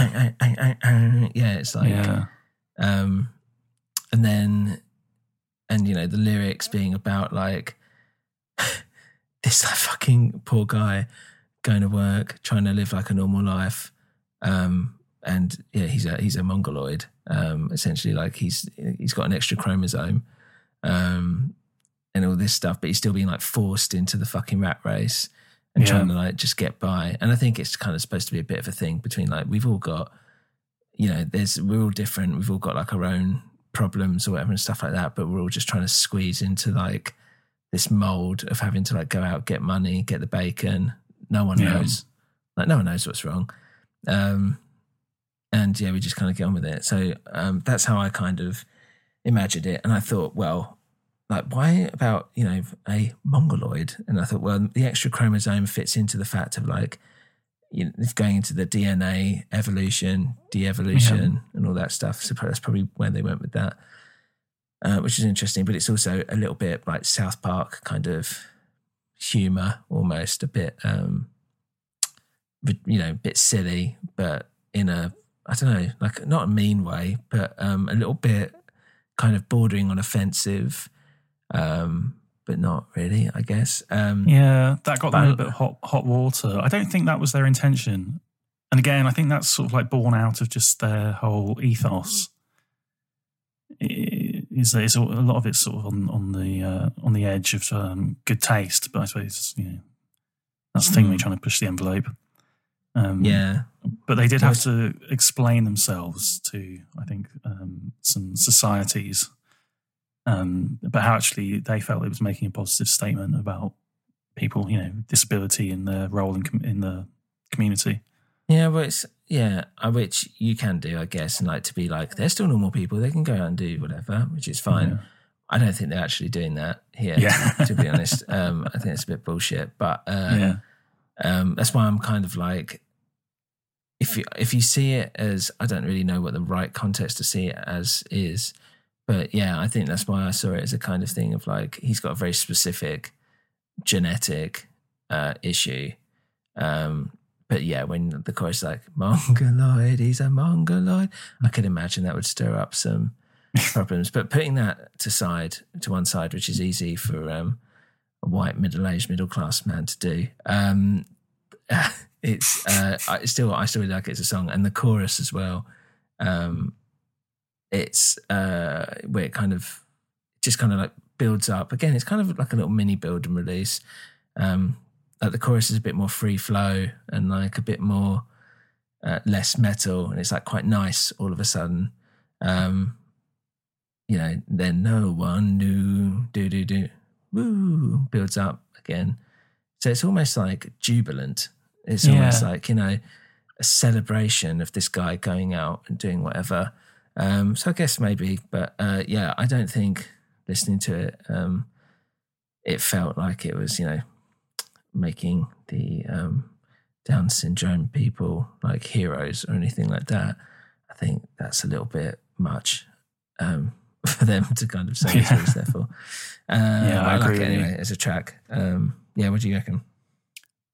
Nothing to add to what you've said. I think, uh, yeah, I think you've nailed it. I think it's time to talk about Jocko Homo. Jocko Homo.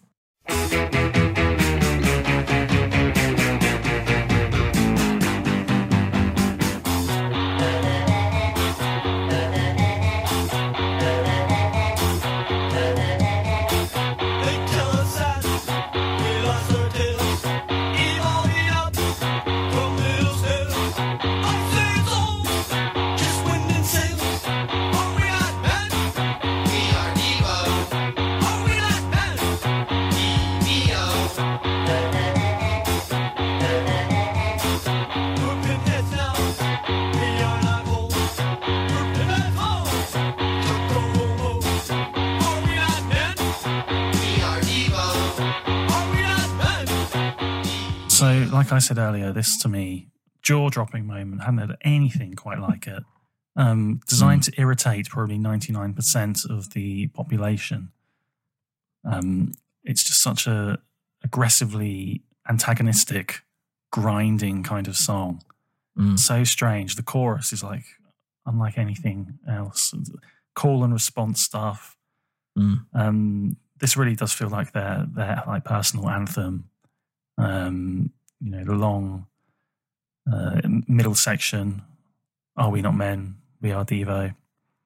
But also all the stuff about the you know like de-evolution, evolution.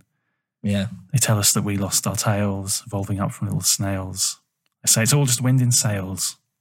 Are We not men, we are Devo. Yeah. It's all kind of Um, yeah. It's like this. It's almost like this is the soundtrack to their film, or whatever. Yeah. Like everything that they are as a band is kind of in this song. Yeah. Um, yeah. So yeah, I agree. And it's a and it's a good song as well. Um, and it's very fucking weird. It's very strange. There's a few versions as well. Um, I don't think this is my favourite actually because it misses the part where they go, um, I've got a rhyme that ends in a riddle. Oh, hi, oh. What's round on the ends and high in the middle? Oh, hi, oh. And then it goes, all together now, God made man.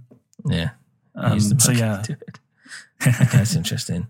Yeah, Yeah. I think as well. Like part of this um, is there like sing along kind of festival type uh, song, like you know, are we not? We are Devo or whatever, like rallying Yeah. cry, um, which everyone can kind of get involved with. but bit. only through exposure to it. Like I said, I think earlier on they would play this. This was designed to antagonize people who didn't Mm. understand the music, and Mm. they spoke about playing like yeah, fifteen minute versions just to clear a room. Yeah. I bet because you could do a lot with it. Like, what, what do you reckon about the term Jocko Homo? Because it's like I was thinking, is it that whole thing of like the gay jock or something like that? Um, or am I? I think I don't know. No, I, I think that's totally intended to be interpreted like that. But it's Mm. actually from an old pamphlet called Jocko Homo Heaven Bound Right. that they found. I can't remember that much off the top of my head. Um, but it's basically like an old religious pamphlet, pamphlet from, I think, like uh, Victorian era. Right. And it's got this image of like the devil pointing the way for like a monkey to get into heaven. Okay. So again, it's like another like image just like loaded, really, that they went, oh my God, yeah. And they took aspects of that and grafted it to this burgeoning de evolution concept. Right. But yeah, if you Google Jocko Homo Heaven Bound, you can have a look at that. Hmm, interesting. Um, yeah, an important piece of uh, um, groundwork being laid. Mm. Devo vibe. Yeah. It's um yeah, it's kind of the I wouldn't say it I don't think it's like their best song, but it is like the Devo song. Yeah, you had to go, It is the song that you need to hear Yeah, exactly. if you want to know what they're all about. Mm, for sure. For sure. Um, Too Much Paranoias is next, opening side two. Oh, nice. Should you have a listen? Should we have a cheeky bit? Yeah.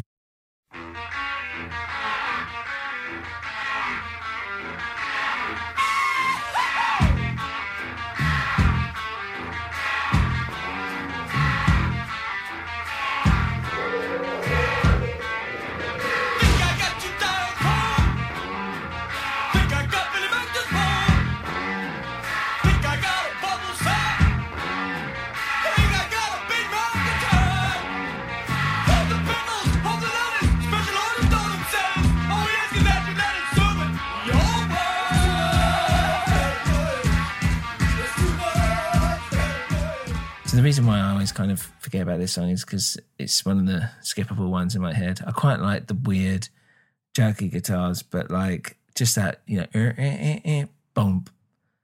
Yeah. It's a little bit difficult to listen to. Um, but that guitar riff, that it's quite weird and quirky and cool. But for me, this is I'm just not enamored by it. I love the mood it creates. It does create a paranoid, claustrophobic kind of vibe. Yeah, true. Um, and I love how he's just quoting all this garbage from TV commercials. So a load of it's from a Burger King oh, really? commercial, all that stuff. Hold was it hold tomato, hold the lettuce, special orders don't upset us. Just as long as we can serve it your way. Right. Yep. Yep. Yep. That's from a Burger King commercial, isn't it? Yeah. So I think it's just about, yeah, being trapped in modern corporate Nice. America. Nice. How Uh, fitting. Um, But Yeah. it acts as a nice little, I think, intro segue to the more substantive song, which is uh, Gut Feeling. Yeah, let's listen to this.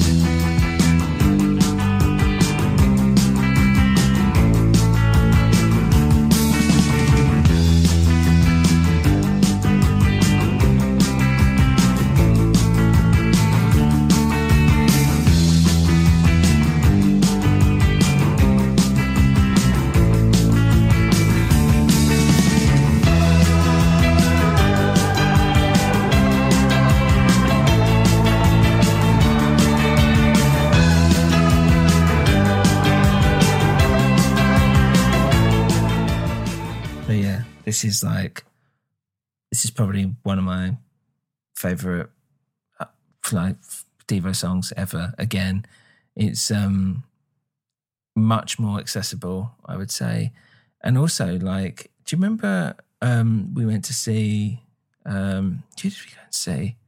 Ty Segall. Were you there? No. Oh, No. It was me. I was definitely there with Rich and and uh, I think this guy John. Um, and I had to leave early to get back home to catch the train. And he apparently played Gut Feeling. um, I'm pretty sure he did. Maybe it's Uncontrollable That's- Urge, but whatever. He did Uncontrollable Urge or Gut Feeling. I can't remember which one. But I remember thinking, fucking hell, that was must have been cool because no one does that. No one does that. Um, but yeah, gut feeling is it's quite rocky. I would say like it's quite guitar based, and again, it's perfect build up, release. Um, especially by the end, it's like you're really, really into it. Um, I like the way it just begins with that, you know, just nice little gentle picking, and then goes into like the verse, like in a really cool, stylized way. And then yeah, it's just like just fucking rocking. It's just hammering it home right to the end. It's great. It's a great song. Agreed. Yeah, it's so tightly wound, and it's just all that that build up, masterfully done. Mm. Um, I suppose my only criticism is that at that point where you are, you're just like desperate for it to like break into something. Mm. Um, and what it breaks into is slap your mammy, Mm. um, which isn't the most accomplished piece of music they ever did. It's, No. It feels to me like a bit of a it's a kind of silly country infused throwaway. Yeah. Um, it's just a shame, yeah, they couldn't have given a bit more of a payoff to all that build up and tension of gut feeling. But um, Mm. gut feeling itself, yeah, amazing. Yeah, it is great. Yeah, I don't. We, let's just, to "Slap Your Slap Your Mammy." We can talk about it.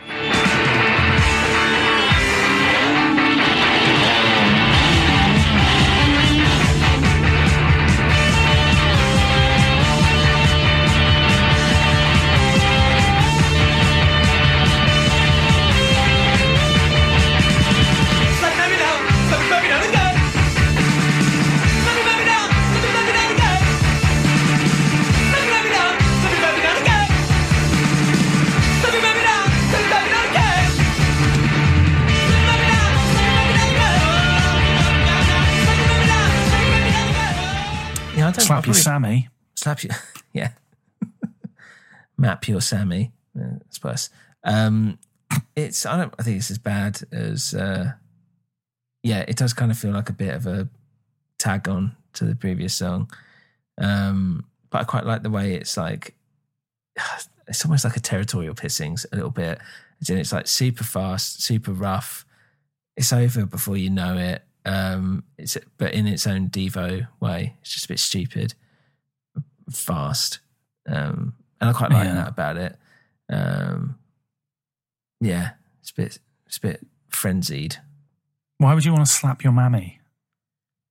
Well, I, don't know. Isn't that like, I don't know. And move it all around now. don't know. Maybe Those it's a are the only sex, sex thing. Dirty. It sounds it, it sounds like a dirty song, doesn't it? Basically. Yeah, yeah, I think it might be. Um, okay. After that, we get um, "Come Back, Jonee."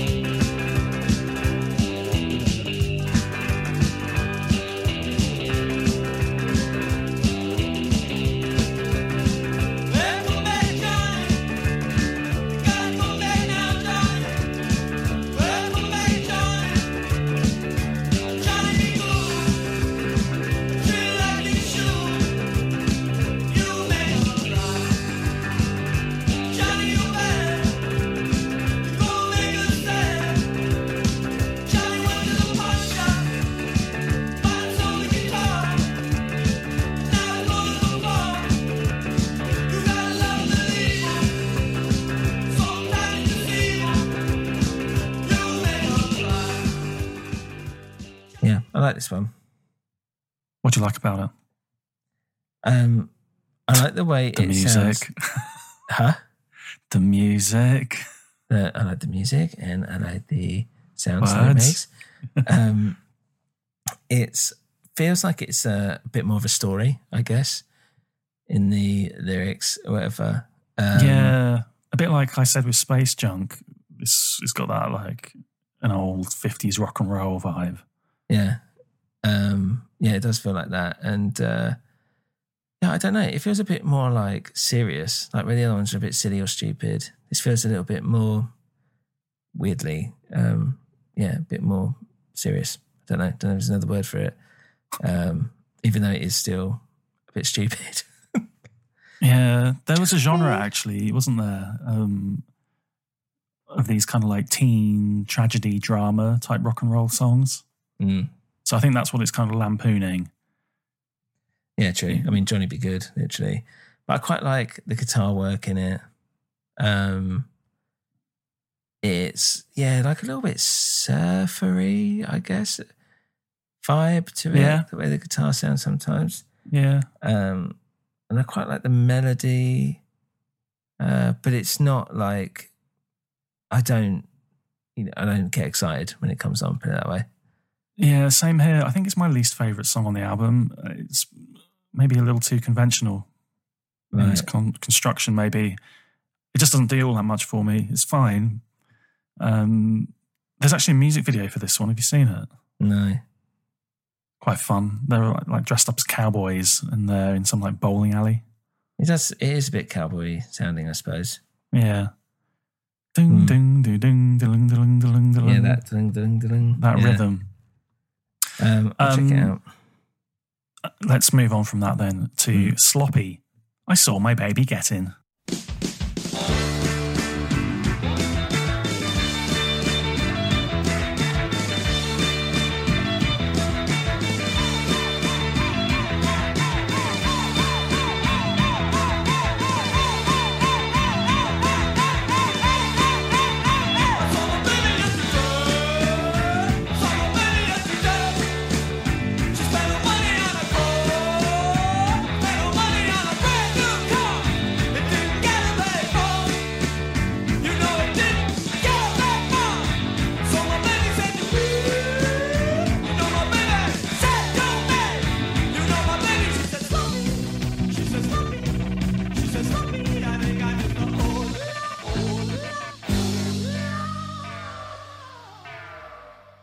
Title alone does it for me. It's just so weird. Yeah, it is weird. It's I quite like the like beginning bit and the like do do do do do do do do and all that stuff and you know him Saw like, my hey, baby hey, yesterday. Hey, hey, yeah, and it was like yeah, exactly. But it's like Kaiser Chief style. like again, no, build, don't say that. Oh no. build, release. Um, but yeah, it's, I'll never yeah, hear like- it again in the same way now. yeah, true. But like it's kind of a build and then like punching the lyrics out at some points. Um and then but I really didn't like the chorus. I guess I've come to love it a bit more. Um with that, you know, she's just up here like really high pitched. Yeah. It's just always a bit like and then the verse just like kind of just comes back in. And I've always been a bit like, Dun, dun, dun, yeah, it's like, oh, it feels weird. Like it doesn't feel like a natural flow to it. That's what I Um, like about it. No, I love that the chorus is so weird in that way, and then it just stops. It just like all falls out, Yeah, and then just like now what, and then it just starts again. So strange. There's nothing else quite like it. It's another one where, like lyrically as well, it's it feels like it's lampooning that classic Americana of like like rock and roll. You know, saw my baby yesterday, and like singing about spend my money on a car and all this. And then you get to the chorus, and the chorus is, "She said sloppy. I think I missed the hole." yeah, Like, what? Yeah, what does that actually mean? What do you reckon?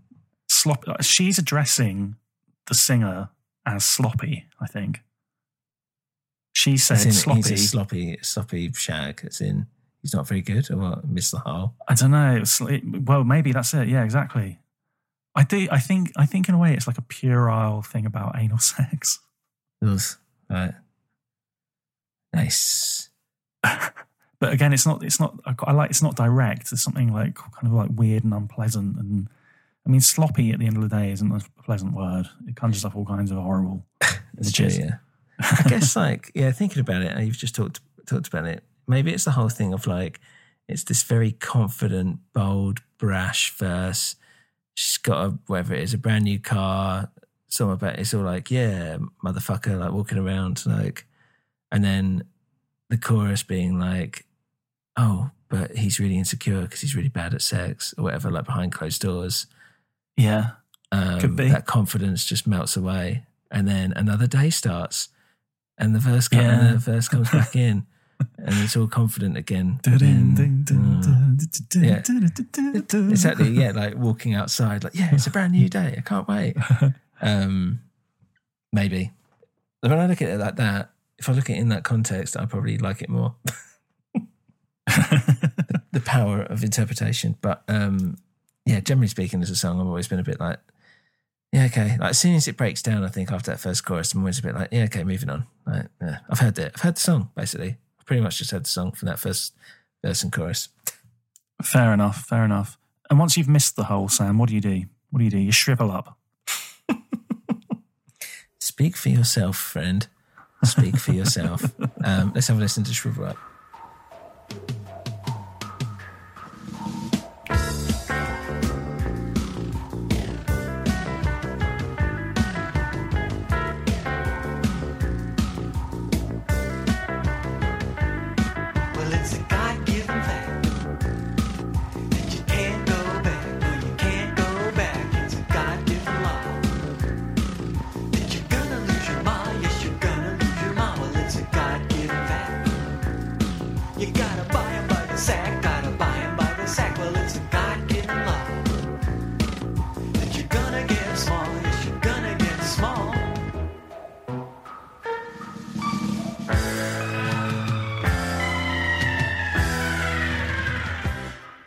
This is a quite unusual song.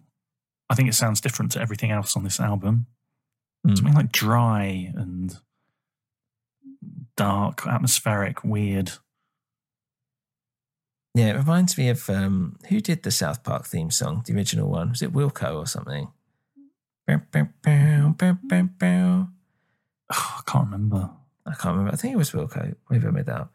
But it feels it feels like that. Like it's massively like weird, and the way like his vocals are so like creepy Yeah. and like talky and strange. Um, It sounds like it's it's got a strange like space to it that other tracks don't. It sounds like they're in a dungeon or something. There's some yeah, weird really like reverby.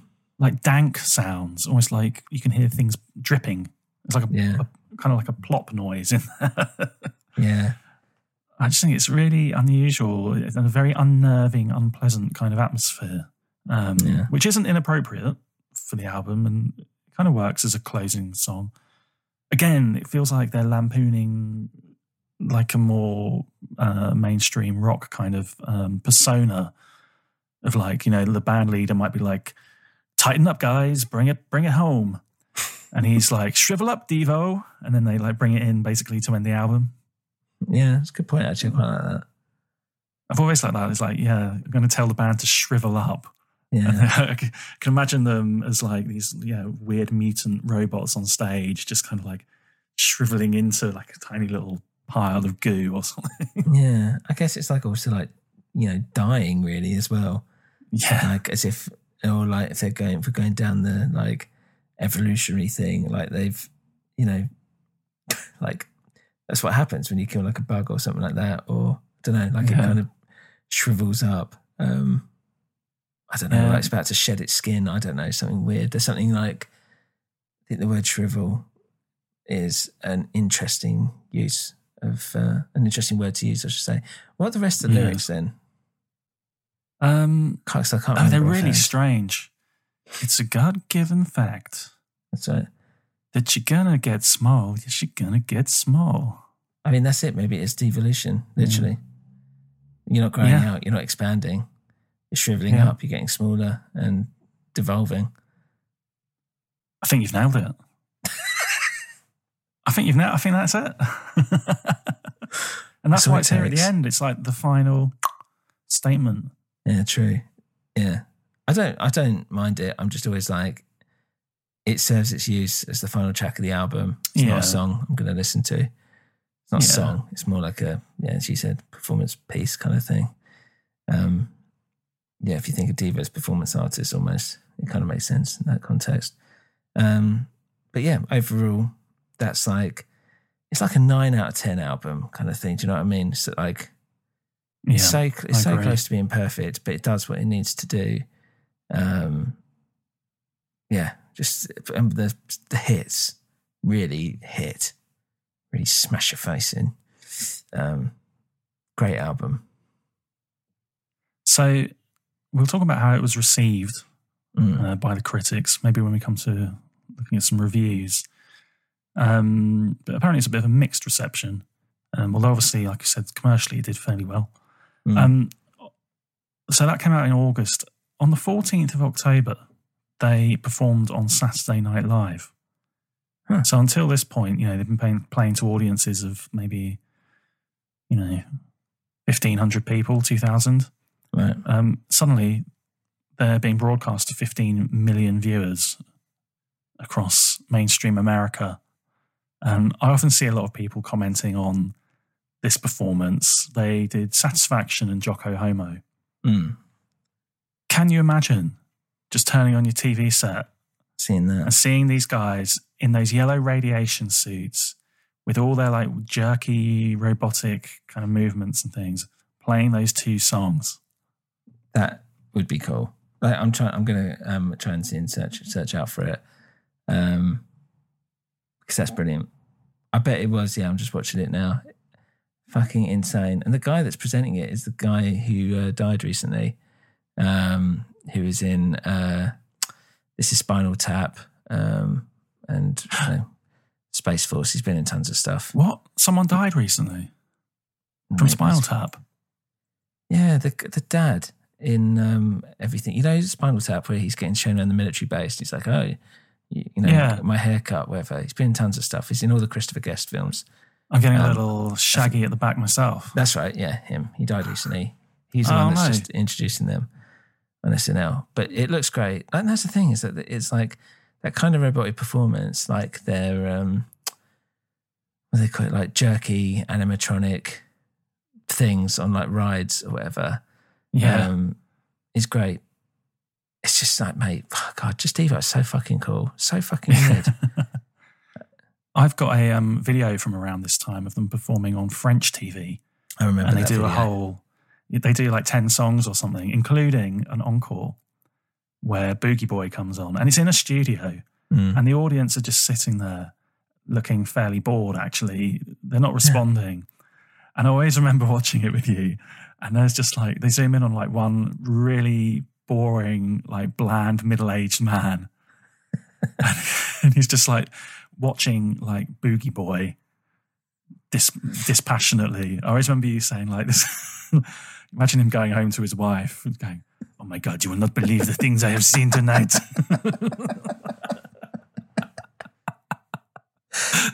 yeah. Oh. That sounds right. That sounds right. No, I do remember that video because I remember thinking because as well it's got that like sheen where it's like you know, but it wasn't. you've got it on like tape or something like that, haven't you? Like a Yeah. fucking VHS. So it's not Yeah. like pristine quality or whatever. And because it's from like French TV as well, um, it's just this weird kind of like Vaseline on the lens almost kind of aesthetic to it. Um, which makes it even more creepy when you watch that encore of him coming out in that mask. It's just weird. Yeah. Yeah, it's really good that actually. I don't know if it's online. I should rip that video and put it up. Mm, yeah, you should have a look. Look for it. Um, as well, in the aftermath of the album, a couple of singles came out. So Satisfaction was released, not in the UK, but um, so this obviously the album version of Satisfaction. Mm. Uh, they released that in the US and some other markets. Um, and then they did do Comeback Jonee. Like I said, there was a video for that. Um, a really cool sleeve in the UK um, of a woman holding um, a a head, um, like a like a like a bust, like a Greek statue. Right. But superimposed over that is a green potato. Okay. Um, but it came with a sticker of the actual face that you could like put over it. So um, that's cool. With Social Fools again on the B side. Right. Um, other than that, I think the only outtake is the song Penetration in the Centerfold, Mm. um, which would later be released the next year as the B side of uh, The Day My Baby Gave Me a Surprise. Okay. Um, this is a strange song, isn't it? What do you think of it? Yeah. If I remember rightly, it's Dirty, which the um, song uh, title would suggest. Um, it's a bit like Manic, but as well, if I remember rightly, um, yeah, it's like quite sl- not sludgy guitar. It's like it's still sharp, but it's like weird, dark, edgy sound to it. It sounds almost Yeah. like violent or something. Yeah. Weird rhythm to it. Everything about it's weird. And then just him shouting penetration for the chorus. Yeah, I'm not a particularly. It's one of those things I'm, I'll probably skip. Um, Yeah, likewise. It's one. It's one of those ones where, yeah, to me it stands out because of its just utter strangeness. It's not a particularly pleasant listening experience. Mm. Um, do you like Pussy Galore? What? Do you know them? Yeah, the uh, James Bond the band heroin. featuring uh, Jon Spencer. You know? I don't know anything about them. Oh, okay. Well, um, they did a cover of it that's really quite cool. Oh, okay. Um, yeah, I really like Pussy Galore. We should uh, do an episode on them sometime. Yeah, in the bank. So anyway, I mean that's that's kind of it really. That's all the material. Um, maybe we should have a little nose in Nerd's Corner quickly.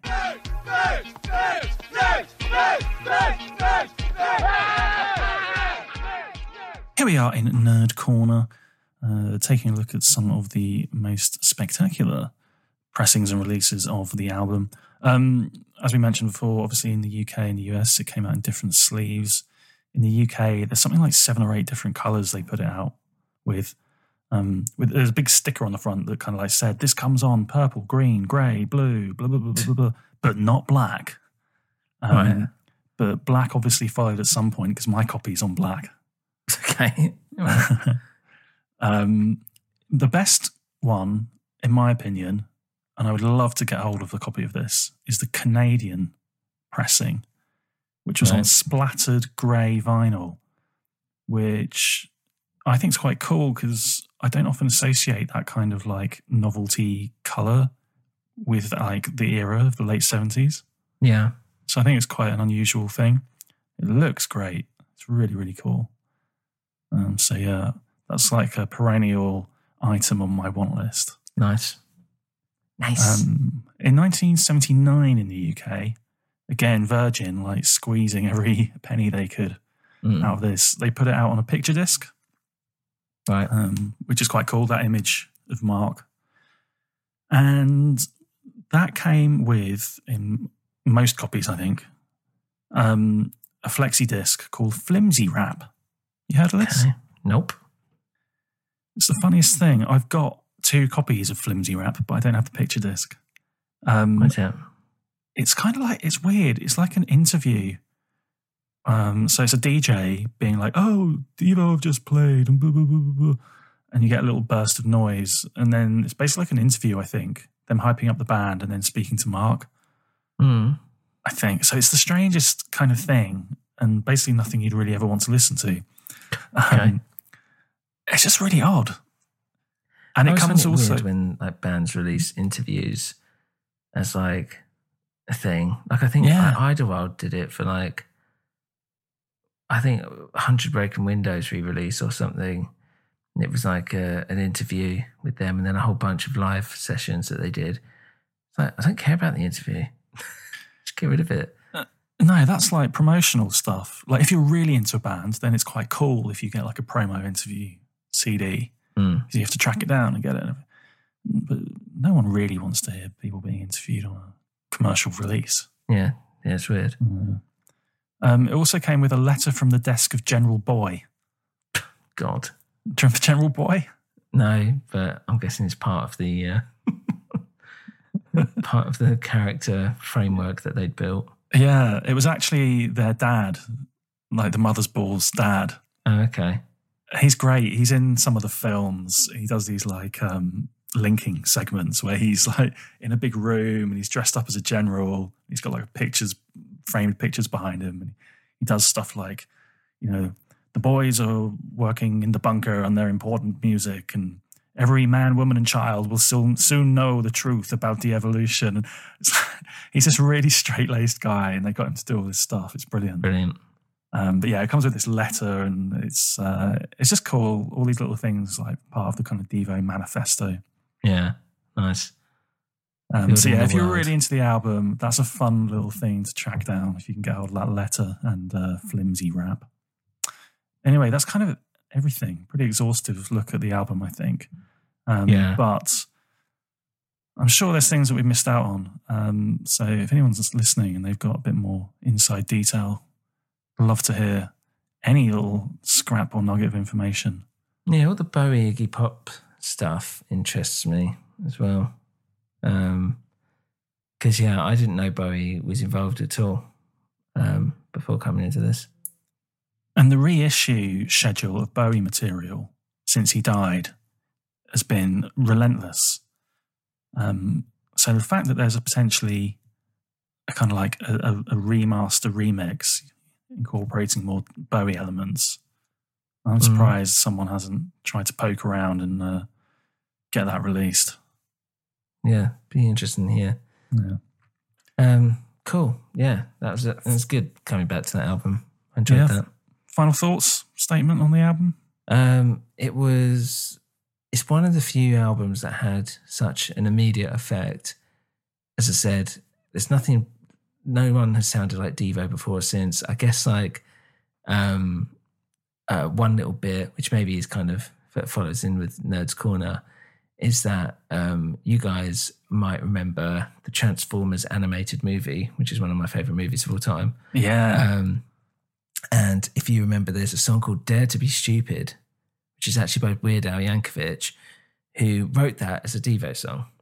So he tried to emulate Devo. Yeah. And if you listen to it, it is pure Devo nonsense.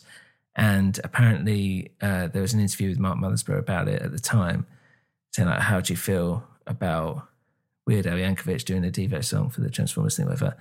And he said, "It's amazing." He was like, uh, "It's a great song. We feel like." Yeah, he's he's something. Something it was something like he's written a better Devo song than we could have. Yeah. Something like that. Um, and when you hear it, it's just. I tell you what, let's do a Transformers album. We do a we should do a Transformers fucking episode on the On the animated film movie? anyway. I love that movie. absolutely love that movie as well. Um, and the album is one of the few soundtracks. I remember when I when they re-released that album on CD, whenever it was um, ages ago, when it came out. I think at the same time as the DVD. Yeah. Um, and I had it on VHS and all this stuff, but it hadn't been out DVD by that point. I've got it 4K or something now. Fucking ridiculous. And I treasured that CD. I was like, I can't believe this thing exists because I fucking love that soundtrack. um, and I was so happy. And bear in mind, this was before like Spotify and all this stuff. Um, saying it's great to get hold of. Anyway, what am I talking about that? Okay, Al Yankovic, yeah, Born to be Stupid, Dare to be Stupid, sorry. Dare to Um, be stupid. Yeah, should I put a little bit of it here now? People to listen Why to. not? Yeah, Have a go listen. on. Al Yankovic, Dare to be Stupid.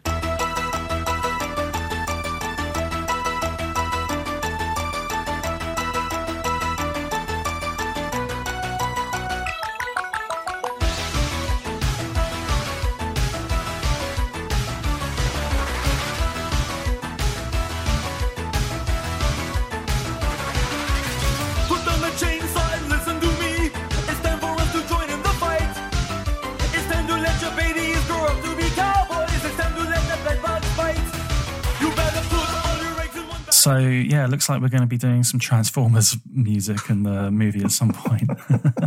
um, but um, Sam, what are we doing next week? Next week is a game. We have moved on to the game section of the podcast, and we're going to be doing Hellblade Senua's Sacrifice. Because I completed vicious. it recently. so it makes it onto the list. Um, but yeah, thanks everyone for listening again, I guess. And yeah, Dan, that was a really great um, chat. I enjoyed talking about a bit of Devo. What Me are your too. final thoughts? Just uh, brilliant, brilliant album. Like you said, nine out of ten. Uh, it's perennial favorite of mine. Definitely like top twenty album. Um, loved it since I heard it. Still love it as much today. Um, yeah, like I said, sometimes I'm like maybe Freedom of Choice is my favorite. It depends which way you're kind of leaning on that day, really. Yeah. I think this is a bit weirder. Um, Yeah. Usually, usually for me, the weirder the better. Yeah, I would say it's a bit more punky. Maybe why I like it more. Yeah. Um, cool. Guess that's it. That's See ya. it. Bye, Odd Squad.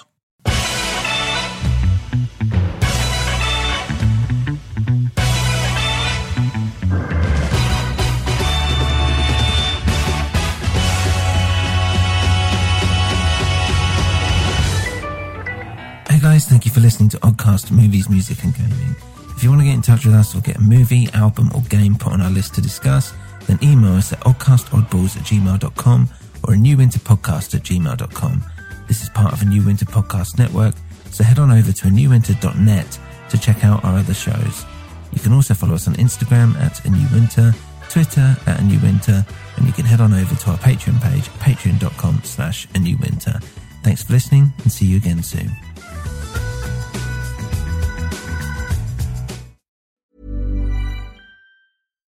Hi, I'm Daniel, founder of Pretty Litter. Cats and cat owners deserve better than any old fashioned litter. That's why I teamed up with scientists and veterinarians to create Pretty Litter. Its innovative crystal formula has superior odor control and weighs up to 80% less than clay litter. Pretty Litter even monitors health by changing colors to help detect early signs of potential illness. It's the world's smartest kitty litter. Go to prettylitter.com and use code ACAST for 20% off your first order and a free cat toy. Terms and conditions apply. See site for details. Hey, it's Paige DeSorbo from Giggly Squad. High quality fashion without the price tag. Say hello to Quince. I'm snagging high-end essentials like cozy cashmere sweaters, sleek leather jackets, fine jewelry, and so much more. With Quince being 50 to 80% less than similar brands. And they partner with factories that prioritize safe, ethical, and responsible manufacturing. I love that. Luxury quality within reach. Go to quince.com slash style to get free shipping and 365 day returns on your next order. Quince.com slash style.